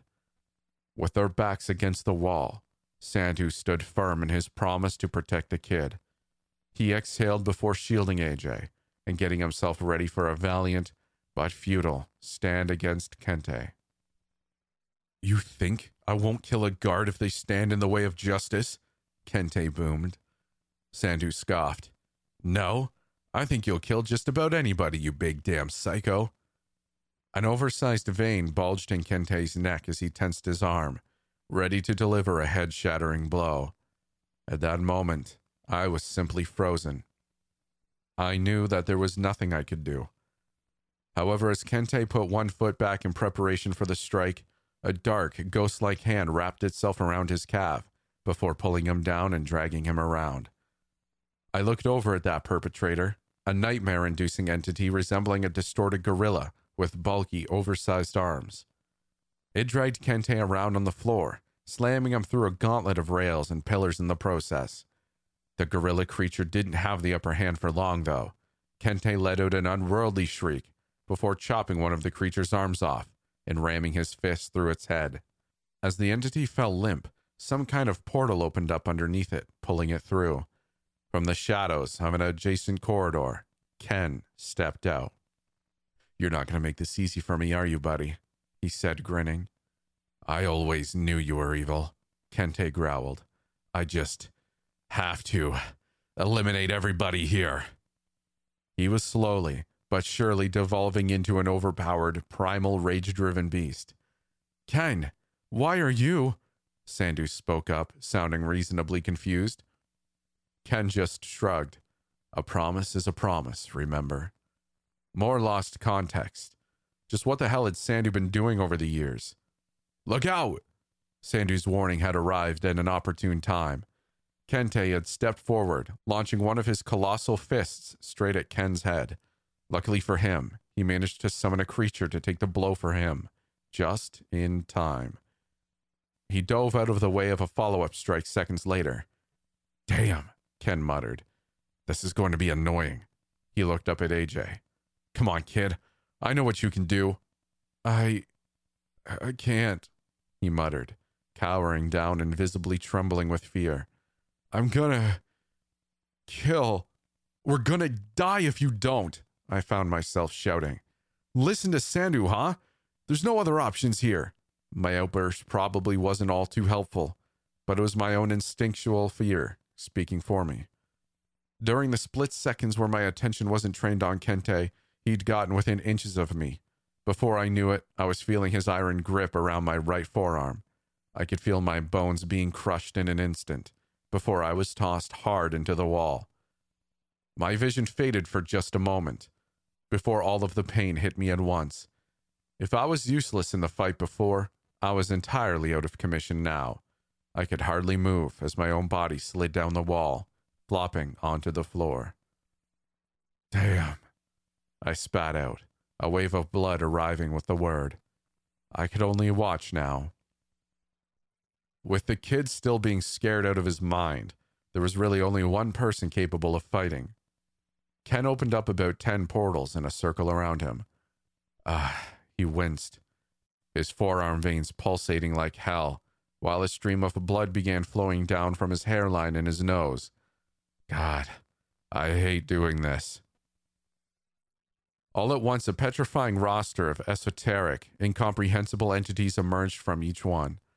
From what I saw, there was a dark blue, human sized eagle that seemed to be composed of ice, some kind of colossal, demonic samurai with a flaming sword, a six legged creature with large, jagged blades jutting out of each corner of its body, a zombified gunslinger seemingly left over from the Old West, carrying giant revolvers made out of writhing, gray flesh, and a ghoulish humanoid with four horns, five eyes, six arms, and a giant, glowing green eyeball on its torso, amongst many others. Ken sighed upon seeing the unsightly creatures he'd summoned. Why couldn't I just have been a telekinetic or something? He'd assembled a horde that would have made even the strongest man's knees tremble. But Kente was hardly human anymore. He didn't hesitate for a second. He darted forward in a flash, pulverizing every one of the creatures that stepped up to face him, taking only a few small cuts and insignificant strikes in the process. That was until he got the horned guy with the eye in his torso. That one managed to catch Kente's punch with one of his many hands. Evil creature, he snarled, before throwing a cross with his other hand. It was caught again. While Kente had run out of hands, the creature still had four. It landed a quad combo to Kente's face and upper chest, causing his head to snap back, blood spurting from his eyes and nose. However, his head came back as quickly as it went, drilling into the eye creature's temple and destroying two of its eyes. They were both pissed now. They synchronized primal roars before blasting each other with a series of catastrophic strikes. Neither of them bothered with any defense, or even any kind of strategy for that matter. They were simply out to deal as much damage as possible, hitting each other with everything that they had. During the exchange, I began noticing something strange about Kente's appearance. He was taking a metric ton of damage for sure, but the difference didn't only stem from his wounds. He was changing. His veins were beginning to squirm underneath his skin, almost like trapped snakes trying to burst out. On top of that, he seemed to be getting bigger. In fact, he'd been getting bigger ever since he fought Wu. I just hadn't quite grasped until that point. He'd towered over Sandhu, whom he was only supposed to have two inches on. Now he was even dwarfing the eye creature, who'd been a comparable size to him mere minutes ago. What the hell is this guy? I wondered out loud. Sandhu had undoubtedly noticed it as well. I could see his eyes widening in terror at the sight. The creature lowered its head before rushing at Kente horn first. It rammed all four of them into his abdomen, managing to dig each of them about an inch deep into his flesh. Kente's roars had also changed. They'd lost any sense of humanity. He was truly in the process of transitioning into a legitimate, bona fide monster. He'd begun drifting away from conventional martial arts. He stuck his fingers out, thrusting two of them into the creature's eyes, before gouging them out in a bloody, slimy mess. Without giving an inch, he followed up by sinking his teeth into the creature's chest, tearing out chunks of pulsating green flesh. He finished the deadly combination by drilling his knee into the creature's torso eye, taking it out while dissolving his own flesh and bones in the process. As he began to collapse, he grabbed the creature by the neck and took it down with him, putting it into a brutal, one legged guillotine choke. He'd exerted so much pressure that its head popped off completely after a few seconds. Ken was starting to look very worried. With blood still dripping from his nose, he summoned another portal, in which a humanoid squid creature emerged. No use. It was taken out by one swipe from Kente, who blitzed it from a one legged crawl run hybrid. Oh, damn, was all that Ken managed to get out before being picked up and slammed savagely onto the floor. That would have been the end for him as well, had he not summoned another portal underneath his back at the last moment, allowing himself to land on the soft body of some kind of slime creature, as opposed to the hard metal. He rolled away, hardly managing to dodge a follow up stomp that not only decimated the creature, but the floor itself. Now wheezing and bloody all over, Ken looked up at Sandhu, his face twisted in fearful desperation. No, not at Sandhu. He was looking at the kid. Come on, he muttered. I know you can do it. The kid's expression didn't waver, no spark returning to his frightened eyes. It's hopeless, I thought to myself. Do your memories really flash before your eyes when you think you're about to die? Well, some of them do, the ones worth remembering, and attempt to justify the way that you lived, the decisions that you've made. You come to one daunting realization. You were there, in the midst of the mystery known as life itself, and now it was all about to fade. As another tear began rolling down the kid's cheek, I could feel one rolling down my own. Ken sighed. I know you're scared, but we don't have any time here. Please. Sandhu put his hand up, stopping Ken mid sentence. He had a stone like expression on his face. It's happening. Ken looked confused. What? I wasn't quite sure of the answer myself, but I got the gist of it. AJ's body was beginning to visibly vibrate, or something to that effect. It started out slow enough, but seemed to intensify drastically with every passing second. Before long, his body had become a dark, formless, stationary blur. From within that blur, two sharp, burning red eyes surfaced. And then I could feel the floor begin to tremble around me. Crap. It was the only word that I could muster out upon entering the incomprehensible pressure that had just filled the space around me. The kid wasn't himself anymore. I was starting to understand. It wasn't his own power that he had a hard time trying to control, it was something residing inside of him. As his metamorphosis continued, he became not only a head shorter than Kente, his form was also fluid, while remaining solid at the same time. Like a floating, gaseous form that vaguely resembled a human, Afterwards, his original dark gray color quickly began morphing into a blinding golden light. After about five seconds, his dynamic body finally settled on a concrete form. There was only one word I could really use to describe it a warrior. Tall and lean, with thick flowing hair that extended down to his shoulders. He held a lance seemingly composed of sheer light, along with a complementary shield. He had armor on, albeit minimally, just chest shoulder plating, along with a pair of knee length shorts. The potential origin of such an entity was lost on me. The mere presence of it evoked a sense of awe, danger, and beauty all at once. Surprisingly, Kente began smiling at the sight of AJ's transformed state, a bloody ear to ear grin devoid of any humanity at all. Looks like the evil's finally come out, he bellowed before bolting at him, AJ's warrior form managed to counter all of Kentei's initial attacks before delivering a brutal sequence of his own.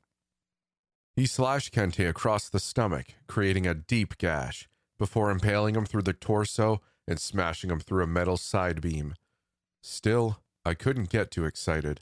The whole situation seemed oddly familiar.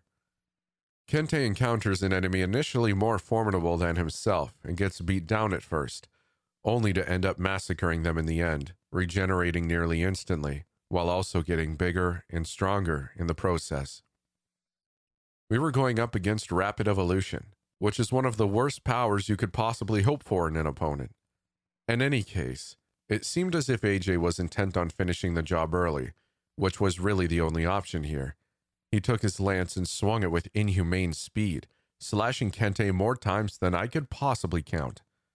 It was a gruesome sight as blood rushed out from every inch of his body, staining the metal beneath him red. AJ went for another stab, but this time Kentei managed to deflect the blow and close the distance between them. Got you! he screamed. He was wrong. AJ took his palm and rammed it into Kentei's neck, causing him to spit out what looked like a gallon more of blood. AJ then took the butt end of his lance and drilled it into the side of Kentei's cheek, puncturing it all the way through. Damn, I muttered at the gruesome sight. Of course, Sandhu didn't seem too surprised. He'd seen this before. But at the end of the day, the only thing that mattered was getting rid of Kentei right then and there. AJ grabbed his lance and pulled it down, creating a massive gash down Kentei's cheek, down to his jaw, ripping through his gums and breaking teeth in the process. But even that wasn't enough. Kentei howled like a maniac and managed to grab AJ's neck, ripping a good chunk of his flesh out. AJ reeled, but was still able to thrust the lance straight through Kentei's torso once again. Still not enough. Kentei swiped at AJ's head, twisting it around completely. At that moment, I was sure that he was dead, but Sandhu didn't seem all too worried yet. But Sandhu didn't seem all too worried yet. Another blinding flash of light burst from AJ's body before he seemingly morphed again, taking on a new form entirely. This time, he resembled an archer atop an armored horse, still with the golden aura surrounding him. I remembered something. Each void had an official description assigned to it for database purposes. Most of them were a few paragraphs long, save for AJ's. His was short and vague, containing only one short phrase The warrior spirit. I never knew what to make of it before, but I was starting to understand now. AJ directed a flurry of arrows at Kentei, sticking him with about six of them. However, that form was also quickly obliterated as Kentei dragged him down from the horse and stomped his head like a watermelon. Another flash of light. This time, I closed my eyes. Upon the death of one form, he began cycling through others, manifesting into various warriors from throughout history a hulking, powerful Viking, a skilled, relentless Zulu soldier, a fast, unyielding samurai, etc. With each transformation, he dealt Kentei more and more damage. But that was the problem. Kentei just kept getting stronger as a result, and AJ couldn't seem to finish the job. After five cycles, Kentei was bordering on the size of a house, with his veins resembling steel pipes. He picked up another of AJ's warrior forms by the neck and began taunting him. I know evil. I've seen it, and I'll never lose to it. Using a single arm, he lifted him up and slammed him into the ground. Years of destruction and rebirth, forced evolution, surviving the abyss that lies before death over and over and over again until enlightenment is forced onto you. To the uninitialized ear, that might have sounded like the ramblings of a madman, but to me, it yielded a daunting realization. Sandhu recognized it as well.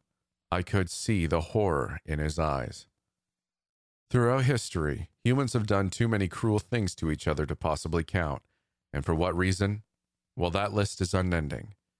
But even amongst the dark sea of bloodshed, warfare, and torture, there's one brutal practice that stands out from the rest. The true origins of it are a mystery, both in date and location. Some believe it was developed by the Aztecs, some by the Spartans, Mongols, Ming Dynasty, Roman legionnaires, Nazi Germany. Some even claim that some modern military still made use of this practice. The only thing that we know for sure was that it existed, and it sounded horrific. I'm sure it goes by a lot of names, but the one given to it by the government is the evolution ritual. In my opinion, that name doesn't do its sheer brutality justice. I'll try to paint a picture. Imagine an empty, medium sized concrete room devoid of any windows, illuminated only by a few dim light bulbs above. Fill that room with about 25 to 50 men, specifically selected due to their exceptional combat prowess fighters, soldiers, mercenaries, etc. Now seal off all the exits and inform the subjects that only the last man standing will be afforded the right to leave. Leave them to fight to the death. Conduct hundreds, or however many, of these death matches at once. Next, divide the winners into smaller groups and repeat the process until only the last men amongst hundreds, or possibly thousands, are left. Next, seal those men off into a dark, confined space for 50 days. No food, water, or any kind of stimulus. The ones that manage to survive all of this are the successes. The conjecture went as follows If an individual's mind and body managed to endure such a torturous gauntlet, they would have eclipsed some kind of threshold undergone some type of rapid evolution. These were the men with exceptional latent potential, the ones who possessed something more than conventional strength and willpower. Under such drastic circumstances, their minds will have tapped into a reserve of power beyond human physical and mental limitations. I'm gleaming over some details, of course, but that's the gist of it. Sounded like bullcrap science to me, but hey, what the hell do I really know at this point? Sandhu and I learned about the existence of this ritual following an internal breach of information that was even classified for us. We also learned that sometime after World War II, a unit of soldiers and intelligence officers came across the aftermath of one of these rituals in a large, remote, and decrepit building somewhere in the Thar Desert after the White House received some kind of obscure message containing a pair of coordinates. Inside, there were upwards of 1,100 human skeletons all scattered throughout various rooms in the structure. The strangest part, there was a set of small chambers at the center of the building where six emaciated, horribly scarred men were shackled to the walls. However, while certainly dead, they hadn't even begun decomposing yet. Well, except for one, that is. One man was still alive. This mysterious figure was dubbed the Unkillable Man. To this day, we have no idea what kind of organization conducted the ritual or who sent the coordinates. And the biggest question why? I'm getting off topic here, though. We also couldn't figure out who this mysterious, unkillable man might be, and although it was by no means definitive, we now had a clue. Before AJ could get another word out, Kente killed him again, by this point, I'd regained some movement in my limbs, which allowed me to crawl over to Ken and Sandhu, who was now certainly looking worried. Sandhu, I said, how many transformations can the kid go through? He just shook his head. It looked as if he knew the answer, but didn't want to say it. I looked over, watching as the kid, who'd now become some kind of centurion, tried desperately to put Kente down. Now, I'm not sure if the kid was getting weaker, or if it was Kente who was getting way too strong. But the problem was obvious here. At that point, the kid was only delaying the inevitable. Something else needed to happen soon, or we're done for. I know what happens when he gets pushed to the limit, Sanders spoke up. What he's really scared of. If that happens then, he trailed off for a moment. I didn't want it to happen. I thought this was going to be enough. Don't like the sound of that, Ken muttered. Kente killed the Centurion by strangling it. This time the kid transformed into a hulking Templar knight. I could see Sandhu visibly gulp. That's it, he said. This is the form he takes before everything goes to hell. If Kente kills this one, then. God, I messed up. At that point, Kente had become so durable that the kid's attacks hardly phased him. Yet he didn't even attempt to stand down. I suppose that was the so called warrior spirit, fighting even in the face of impossible odds. At the same time, all we could really do was watch. But before the two could engage in their penultimate clash, we could hear whistling from just behind them. Everybody turned around at once, seeing Nassar casually strolling towards us. Wow, when'd you get so big? he said, his eyes wide in awe. Have you become evil as well? Kente growled. Nassar put up his hands in a defensive gesture. I'm just here to have fun, big guy. What does that mean? Almost like an answer to his question, we could hear a set of booming footsteps approaching. From behind Kente, a colossal figure was barreling towards us. The Titan had arrived, and from the way that Nassar was grinning, I could only assume he was the one that released it. As primal logic would dictate, the Titan went after the biggest guy in the area. Kente, who is now around the same size as the Titan, crouched into a defensive position. I won't let evil. He was cut short by an abrupt headbutt. For such a big thing, the Titan was disturbingly fast. Their exchange was short, but utterly brutal. The Titan slashed at Kente's chest, tearing a large gash through it. Kente strikes the Titan's jaw, dislocating it. The Titan rips off Kente's left trapezius muscle. Kente gouges all of the Titan's eyes out. The Titan crushes Kente's right hand while swinging blindly. Kente drills his fist into the Titan's crotch area, demolishing its goods. In a fit of blind rage, the Titan grabs Kente's head and slams it into the wall, planting it deep, before dragging it along and tearing through the metal like butter. Kente grabs the Titan's head from behind and drags it down hard, causing the bones from its neck to snap, piercing through its flesh. I could have sworn Kente had grown three feet from that exchange alone. As he tossed the Titan aside, he looked back at us, half of his face now torn to the skull. Nassar looked like he was about to pass out from excitement. Hell yeah, he shouted, jumping up and down. That was freaking awesome. Kente silenced him with one punch, essentially vaporizing him. There wasn't much hope before, but there was even less now.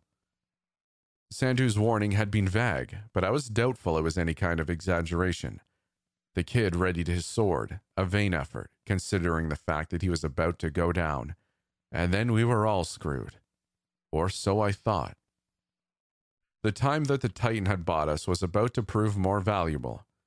As Kente prepared a blow that likely would have finished the kid on the spot, a stream of projectiles hit his face, causing him to flinch just slightly. I turned to face who'd done it, and to my surprise, it was Bella. For one reason or another, the bloody painter was back. You! Kente roared. Ken was happy to see her, of course. You came back, he began before his face dropped. But now you're gonna die. Have some faith in me, won't you? She said. I wouldn't be here if I didn't have a plan. A plan? Kale suddenly appeared behind her. Well, I guess you can call it a plan. Didn't have much time to put it together, though. In any case, we were hardly in a position to protest. Kente barreled past the kid, nearly foaming at the mouth as he rushed Bella with overwhelming, killing intent on his face. I'd like to say that Bella looked unfazed herself, but that was far from the truth.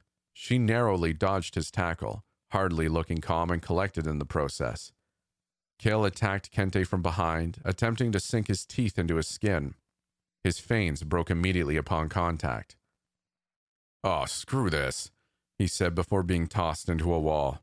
However, he'd managed to distract Kente long enough for Bella to make a move, running to an adjacent intersecting hall and looking down it.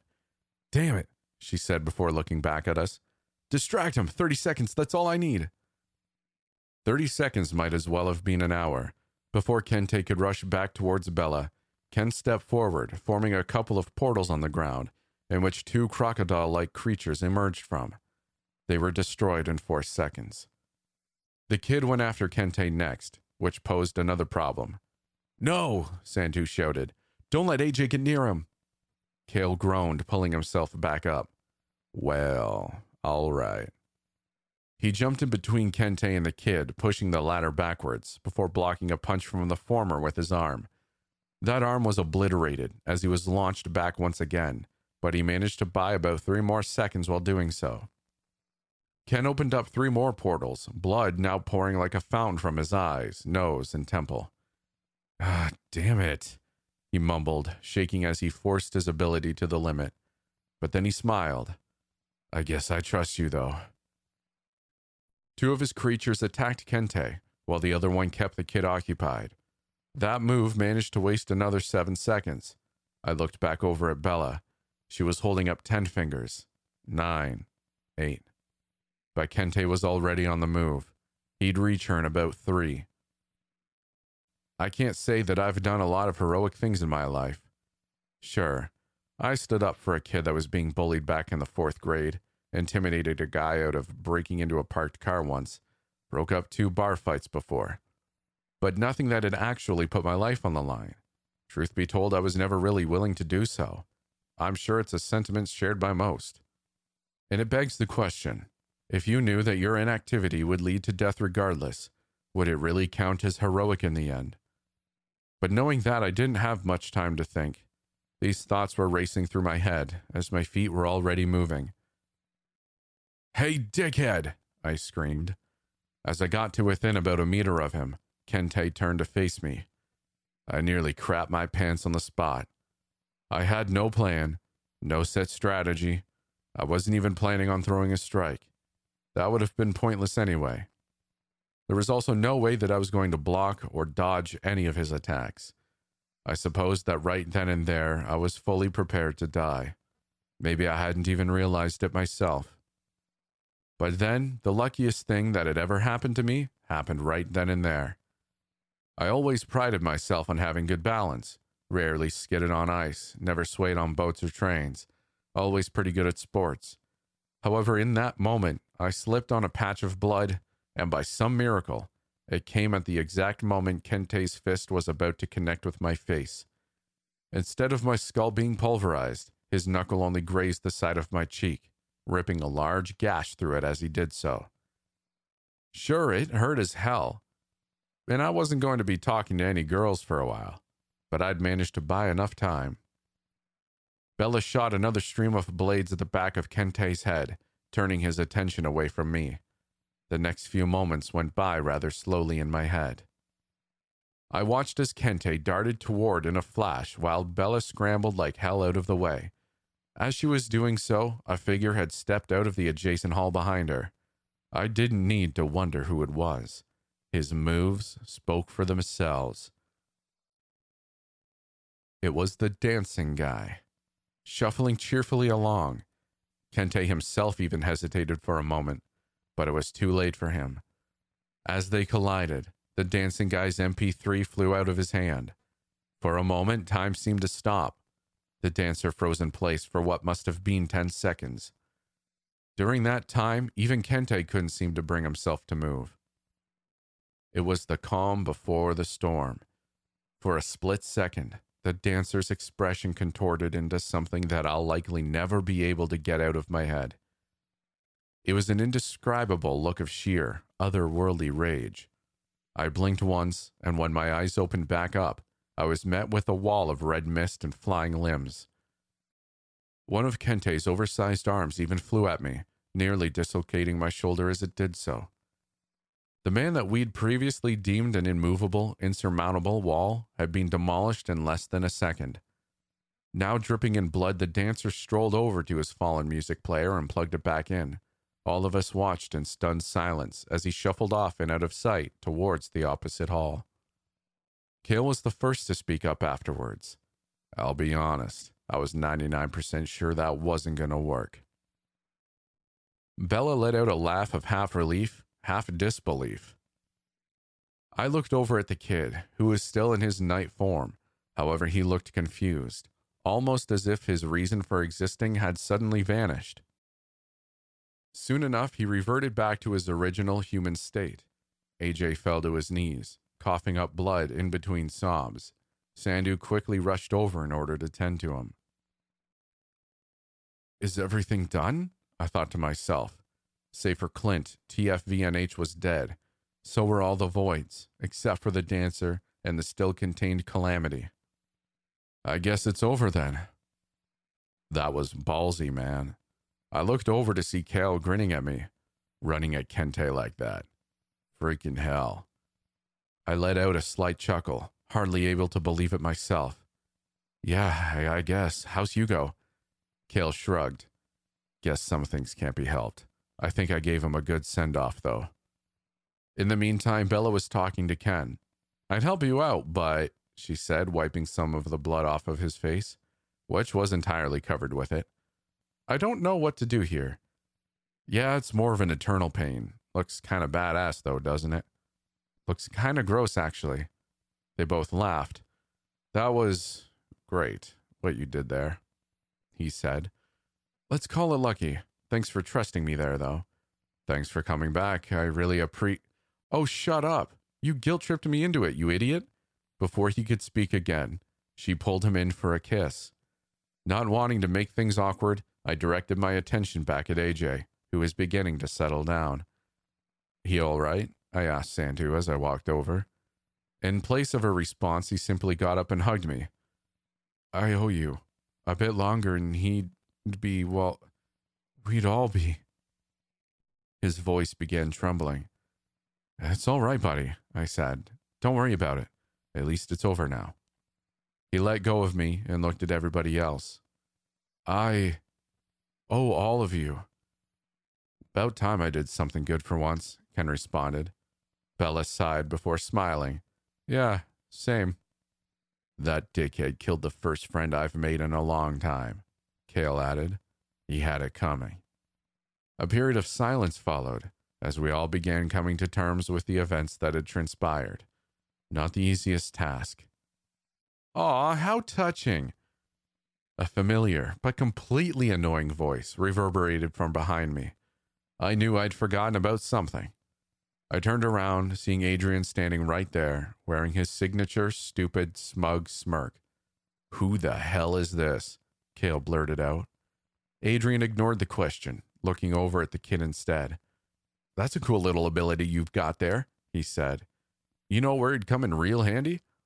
Oh no, I thought. Please don't say it. His grin grew wider. The evisceration matches. How the hell did we get here? At that moment, it was all I could think about. As fun as this has all been, and it certainly has, jeez, Adrian laughed to himself. I almost forgot what I came here for. This coke is deadly sometimes. There's no way in hell. Don't even say it. Sandhu cut him off. Adrian raised a brow. Yeah, is that so? Look, I get this whole guardian protector role you're trying to play here. Commendable, really. And I'm sure the kid's been through a lot, but his lips curled into a malicious grin. I've been through a lot as well. And you know what I've learned? The kid's gonna freaking croak if he keeps hanging out with you. He's strong, sure, but he can get a lot stronger. You guys got lucky against Kente. It won't happen every time. You don't want that, do you? You literally want to send him off to death fights on some god-forsaken planet what the hell are you talking about? I interjected. Adrian groaned. Oh, why don't you shut the hell up? Just shut the hell up. As much as I hated to admit it, the sound of him raising his voice caused me to go quiet. There was a powerful aura surrounding him, like a switch in his demeanor that would flip instantly and aggressively. In all honesty, my will simply wasn't strong enough to challenge him any further. Out of everybody there, I was certainly the weakest. Look, Ken said, stepping forward. I have no idea where the hell you crawled out from, but we kind of went through a lot just now trying to protect the kid. We're not going to let him go just like that. Adrian clicked his tongue. I don't like my hands dirty, but. He moved in a flash, rushing towards Sandhu with startling velocity. However, his strike was intercepted by Cale at the last moment. Damn, Cale muttered, holding Adrian's fist back. How was this guy strong as well? Adrian struggled for a moment before breaking Cale's wrist and slamming a palm into his jaw. He went back at Sandhu, only to be stopped again by a stream of blades from Bella, shredding his right arm as he blocked it. Ah! he shouted. Why the hell are you people so hung up over this kid anyway? Are you an idiot? What kind of question is that? Ken said, stepping forward. With his head caked in dry blood, he looked as if he were about to pass out at any moment. Still, he offered the challenge. I couldn't live with myself if I let a freak like you near him, he said before opening up another portal. This guy's one of my favorites. Glad he's still around for you. A massive skeleton with bits of charred flesh dangling off of its oversized bones emerged from the portal. It revved up an equally oversized chainsaw before charging at Adrian. What the f? He barely got the words out before he was forced to evade certain decapitation. He bobbed and weaved away from the devastating blades, before eventually taking a few nasty cuts. At the same time, Cale was back on his feet, giving Adrian further trouble on top of it all. Bella soon joined in, forcing his back against the wall. Damn it, he spat, before leaping into the air and obliterating a good portion of the skeleton's skull with an elbow strike. Not enough. The skeleton grabbed him by the neck and thrashed him onto the floor. Cale swooped in, knocked him back down. About time to give up, don't you think? He grinned. Adrian spat out a good amount of blood. You really don't want that. He bolted up, drilling his head into Cale's chin, before launching himself headfirst at the skeleton's torso. I figured it out, he screamed. I just need to get rid of your damn arms. He did just that, snapping both of the skeleton's elbows at the joints, causing it to drop the chainsaw. He was about to go in for the killing blow when a stream of Bella's shards hit one of his eyes, blinding him. Damn it, he shouted. The skeleton capitalized on the momentary distraction, kicking him into a wall. Safe to say, things were not going Adrian's way. He looked up as Kale, Bella, and the skeleton began converging on him all at once, his expression still rife with frenetic, concentrated rage. However, it didn't linger. Soon enough, he began smiling. Okay, all right, he said, holding up a hand. Can't say this was a fair fight, but you got me. Damn, I thought I was tougher than this. He stood up, the grin still plastered across his face. Guess it's time for Plan B. What the hell does that mean? Ken asked. Well, I gave you a hint. You are not going to like this. From his pocket, he pulled out some kind of clunky switch wrapped in a mess of wires. I'm releasing the big boy, the Calamity. The hairs on the back of my neck stood up. Cale began stepping forward, but Adrian held his hand out. Are you dumb? You're nowhere near fast enough to get to me in time. He suddenly looked over to Bella, who was visibly itching to spray him with some more blades. You too. Don't even friggin' try it. Don't you know how stupid of an idea this is? Ken said. Okay, Prof, lecture me some more. I mean, you guys brought this onto yourselves. I had a simple request. He let out another insane laugh before abruptly going serious. Last chance. I mean it. Nobody moved. In fact, nobody said anything at all. We were all at a loss for what to do. You could have figured out how to release it, Ken finally spoke up. You're bluffing. Yeah? Well, you're pretty freaking annoying. He flipped the switch before dropping it on the ground. I'm a damn genius, he said. I can do anything. As Adrian continued to grin with malicious anticipation, the rest of us waited in tense silence for what felt like five minutes, but nothing happened. Ken broke the silence. You know, when people bluff, they usually don't go this far. Adrian's face contorted into a confused rage. Give me a damn break, he spat out. All this work for nothing. He took a glance over his shoulder. Nah, this is crap. I'm not an idiot. Like a bat out of hell, he took off down the opposing corridor. He's checking the panel, Ken said. That's right, I thought to myself. The panel was the only real way we could confirm whether or not he was really bluffing. Truth be told, none of us had any idea what the calamity could have been. We all just assumed it was going to be some colossal monstrosity of a creature that was going to be bent on immediate destruction following its release. But we didn't know. Perhaps the danger it posed was more esoteric, something non direct. We should go see for ourselves, I spoke up. At this point, whatever happens is going to happen. It didn't take too much convincing. Ken created another portal, pulling the skeleton back through it. With a fog of demise looming in the air around us, the six of us began making our way. The fighting was finally over. The only thing left to do was to confirm our fate. When we got to the panel, we were met with an unfavorable sight. The light was yellow. Escape in progress. Not only that, but a trap door had opened up in the floor to the side with a set of stairs leading down it. Adrian was right there, leering down into it.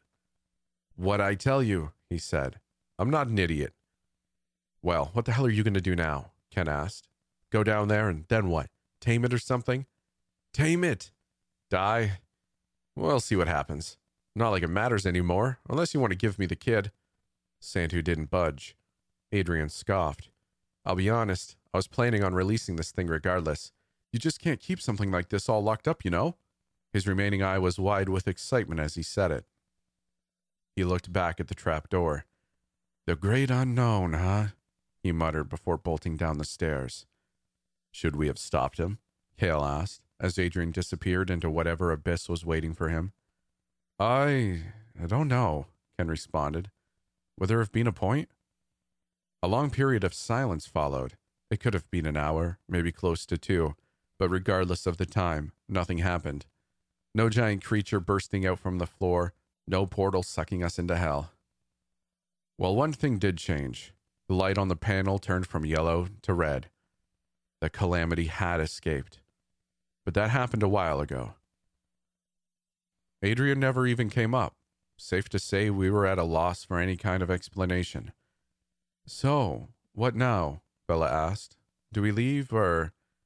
Feels weird leaving it like this, doesn't it? Cale responded. I guess, Ken added. Don't really know where else to go from here, though. But there is one other option, I said. It was an instinctive outburst, something I was hardly thinking about myself. And what is that? I gestured towards the open door. We could go down and see what happens for ourselves. Ken blinked a few times in disbelief. Are you messed in the head? Was I? It was a fleeting thought. Aren't you curious? I asked, about what they've been trying to contain this whole time? Ken laughed. Well, I never wanted to be here in the first place, so it really doesn't matter to me. But if you want to go, then make it quick. I'm sure this place won't be quiet for much longer. I stopped myself for a second. Is this really what I want? I thought to myself. I didn't really know. Yet there was some kind of strange impulse driving me forward. Maybe there was never a calamity in the first place. Cale spoke up. What if this was just a scare tactic? That theory could have held some weight, but it didn't answer the question of what the hell had happened to Adrian. Oh, it exists for sure. A new voice came from behind us. We all turned around, already on edge from everything that had happened before.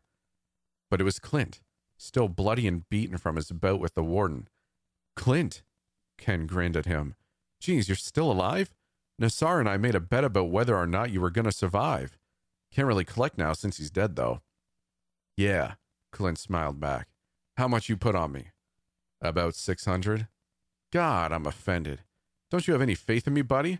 I know you're a high roller, at least in Vegas. You know, it's uh, great that you guys are friends and all, Cale interrupted. But what the hell were you saying about the calamity? I'll tell you, but first you gotta tell me something. Who the hell opened up that door? Uh, this crazy freaking guy. Don't think you know him, I responded. And he's down there right now?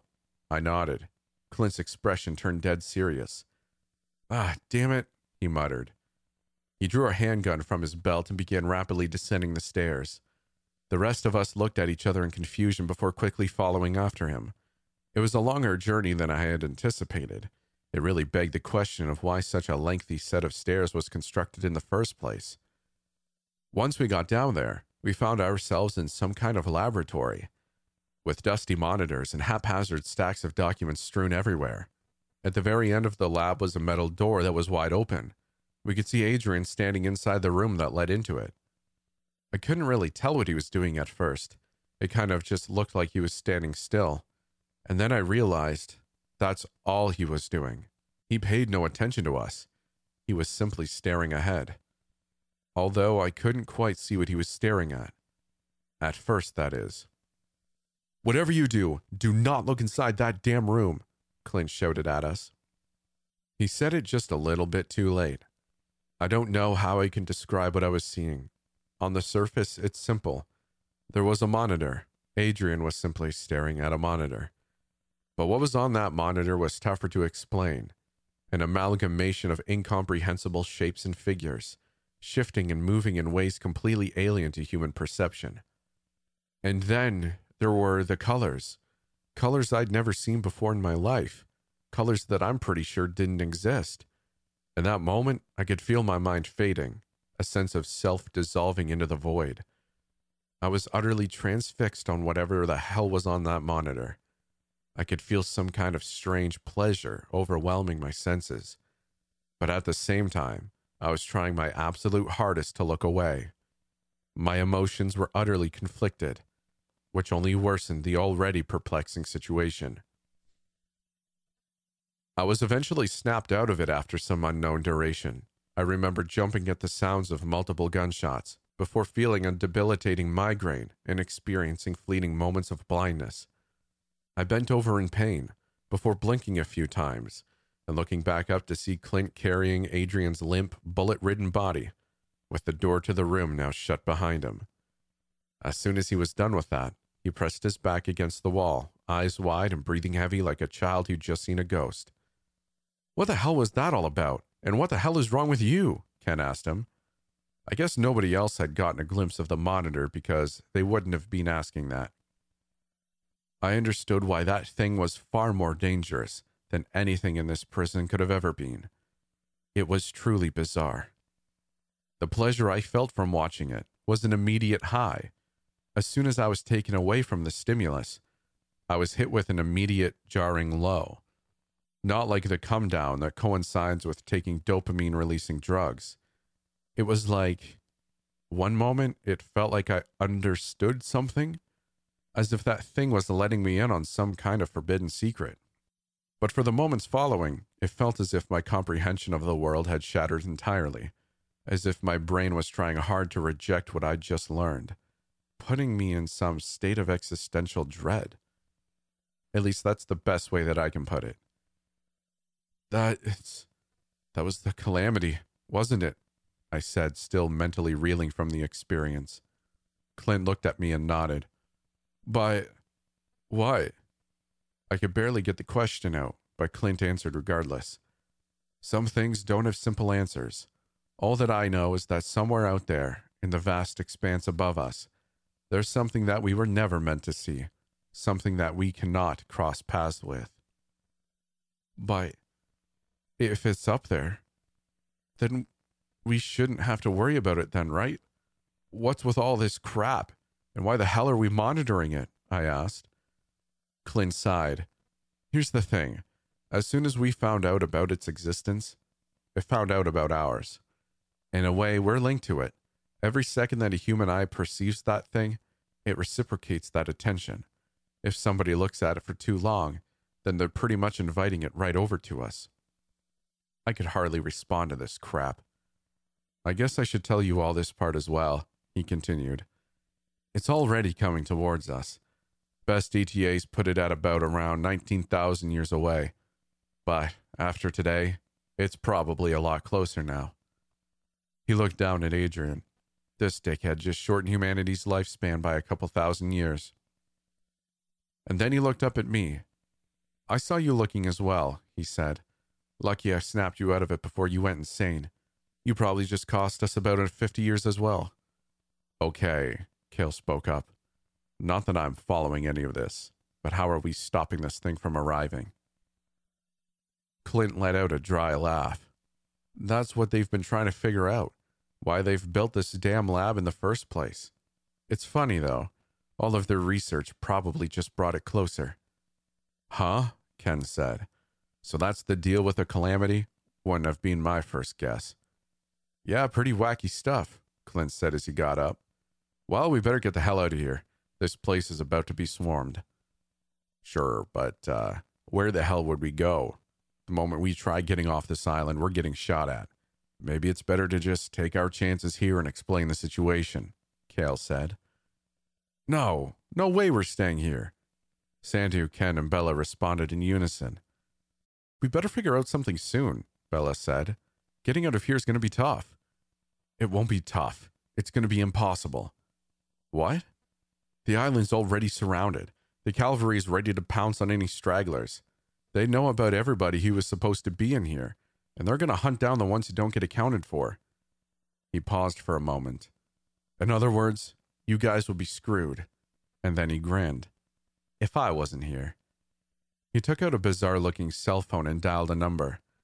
Hey, I'm done. He spoke into it. Come pick me up. Before we could ask any questions, a small blue portal opened up in the ground a few meters away from us. So, you can do it too, huh? Ken said. Yes, sir, Clint responded, but there's no monsters coming out of this one. Moments later, a well built man with a heavy mass of a beard, who looked to be in his late 20s, popped out. What the hell, Clint? Where's your own damn transporter? Warden broke it. The man laughed. Oh, right. How was that, by the way? What do you think, Pete? I almost died. I'm surprised you made it out at all. That warden's a tough bastard. And you brought company, huh? He looked over each one of us before gesturing towards the portal. Well, don't be scared. Jump in. There were a few more objections, of course, mostly from Kale and I. Kale was still clinging on to his identity as some reprehensible criminal who belonged in this place, while I was crapping myself at the prospect of jumping into some blue hole in the ground. However, everybody else was raring to go. I suppose they all had their reasons. The kid looked like as if he was about to pass out, but he really didn't have a say in the matter. Sandy was just trying to get him the hell away from this place. I only ended up jumping in when I heard the sounds of boots on metal from above us. I'm not quite sure how to describe my journey through the portal. Disorienting, I guess. But at that point, my senses had become pretty dulled anyway. We were transported to the top of a metal tower, overlooking some desert like expanse. The surface was crawling with ghastly creatures that looked to be some kind of coyote scorpion hybrid, and they sure as hell were aggressive constantly attacking, ripping apart, and cannibalizing each other. At the edge of the platform we were on, there was a sniper rifle mounted with a stool at the bottom. There was also empty boxes of snack cakes and beef jerky packets strewn across the floor. Why are you hanging out in this dump? Clint asked him, looking disgusted at the sight below. Target practice, Pete responded. Remember the guy who we were supposed to kill in Paradise X? Couldn't hit him for crap, and then I nearly got my dick chopped off. Hold on. Are you just not going to explain where the hell we are? Kale interrupted, sounding somewhat exasperated. I mean, I, I thought what just happened was pretty obvious, Pete responded. We hopped to another dimension. Congrats. You're a jumper now. A jumper? Didn't Adrian say something about that? So, where do you want to go next? Clint asked. Wait. What do you mean? Ken spoke up. Like, to another dimension? Clint nodded. Well, I mean, I, I thought we were. Geez, Ken, I thought you were a little more adventurous than that. Ken sighed. I make my way around Earth pretty well, you know. I'm down, Bella said, causing Ken to whip his head around. You're serious? Yeah, I mean, what's left to do on Earth? Might as well see something cool while we're alive. Besides, if you go back, you're just going to get captured again. You really aren't as slick as you think. And what was that thing you told me all those years ago? Ken raised an eyebrow. I'll follow you anywhere, Bella said mockingly. Ken chuckled somewhat nervously. I never said that. Maybe it was similar, but it wasn't that lame. Whatever, Bella continued, walking towards Clint and Pete. I know where I'm going, and it's not back to Earth. Ken hesitated for a few more moments before ultimately relenting. Jeez, he said. This is messed up. What about you, vampire? Clint looked at Kale. I'm not sure, he responded. I think a vacation's more than I deserve. Hmm, Clint continued. So you think that rotting away in a prison's gonna do anybody any good? Well, I'll tell you something that might pique your interest. There's a planet named Gehenna out in an area called the Dark Zone. There's no rules there. No interdimensional government has any jurisdiction over it. And any task force they send gets obliterated. And trust me, there's some bad stuff happening to innocent beings over there. Crap that makes your blood boil just by thinking about it. It can't be helped, I guess. Nobody coming to take out the bad guys and stop the suffering. He looked Kale dead in the eye. Look, you're not the strongest but you're strong enough to make a difference. Not to mention, you can get even stronger. Don't waste your life. Go and help those people. There's a militia of vigilantes called the Deliverance pushing back against the gangs and traffickers controlling that place. We can get you over there, and then you can go and find them. Join them. Tell them I sent you. It took a moment, but Cale ultimately relented to the proposition. Even though he was acting reluctant, I could tell that he was glad. He had a purpose once again. Now, Clint said, turning to face us, what do we do with you guys? AJ still looked terrified as he clung on to Sandhu. Geez, Clint, as he fired another sniper bullet down into the mass of creatures. You're getting kids caught up in your messes as well? Sandhu sighed. Look, I appreciate you getting us out of there, but we need to go back. Clint and I both raised an eyebrow. What? They'll track you guys down for sure. That's a terrible idea. Maybe so, but it's out of my hands. I have one more thing I need to figure out. He looked at AJ. One more thing I need to figure out. For his sake. Trust me. Clint sighed. Fair enough. Well, you want me to come along? I asked. Sandhu smiled at me. Nah, this is something we need to do on our own. Well, I responded, it's been a ride, man. It felt weird saying bye to him like this. Yeah, sure, sure has. But if things work out, you'll definitely see me again. And just like that, everything had been settled. Sandhu and AJ were headed back to Earth, their exact destination. Well, I'd rather not say it on here.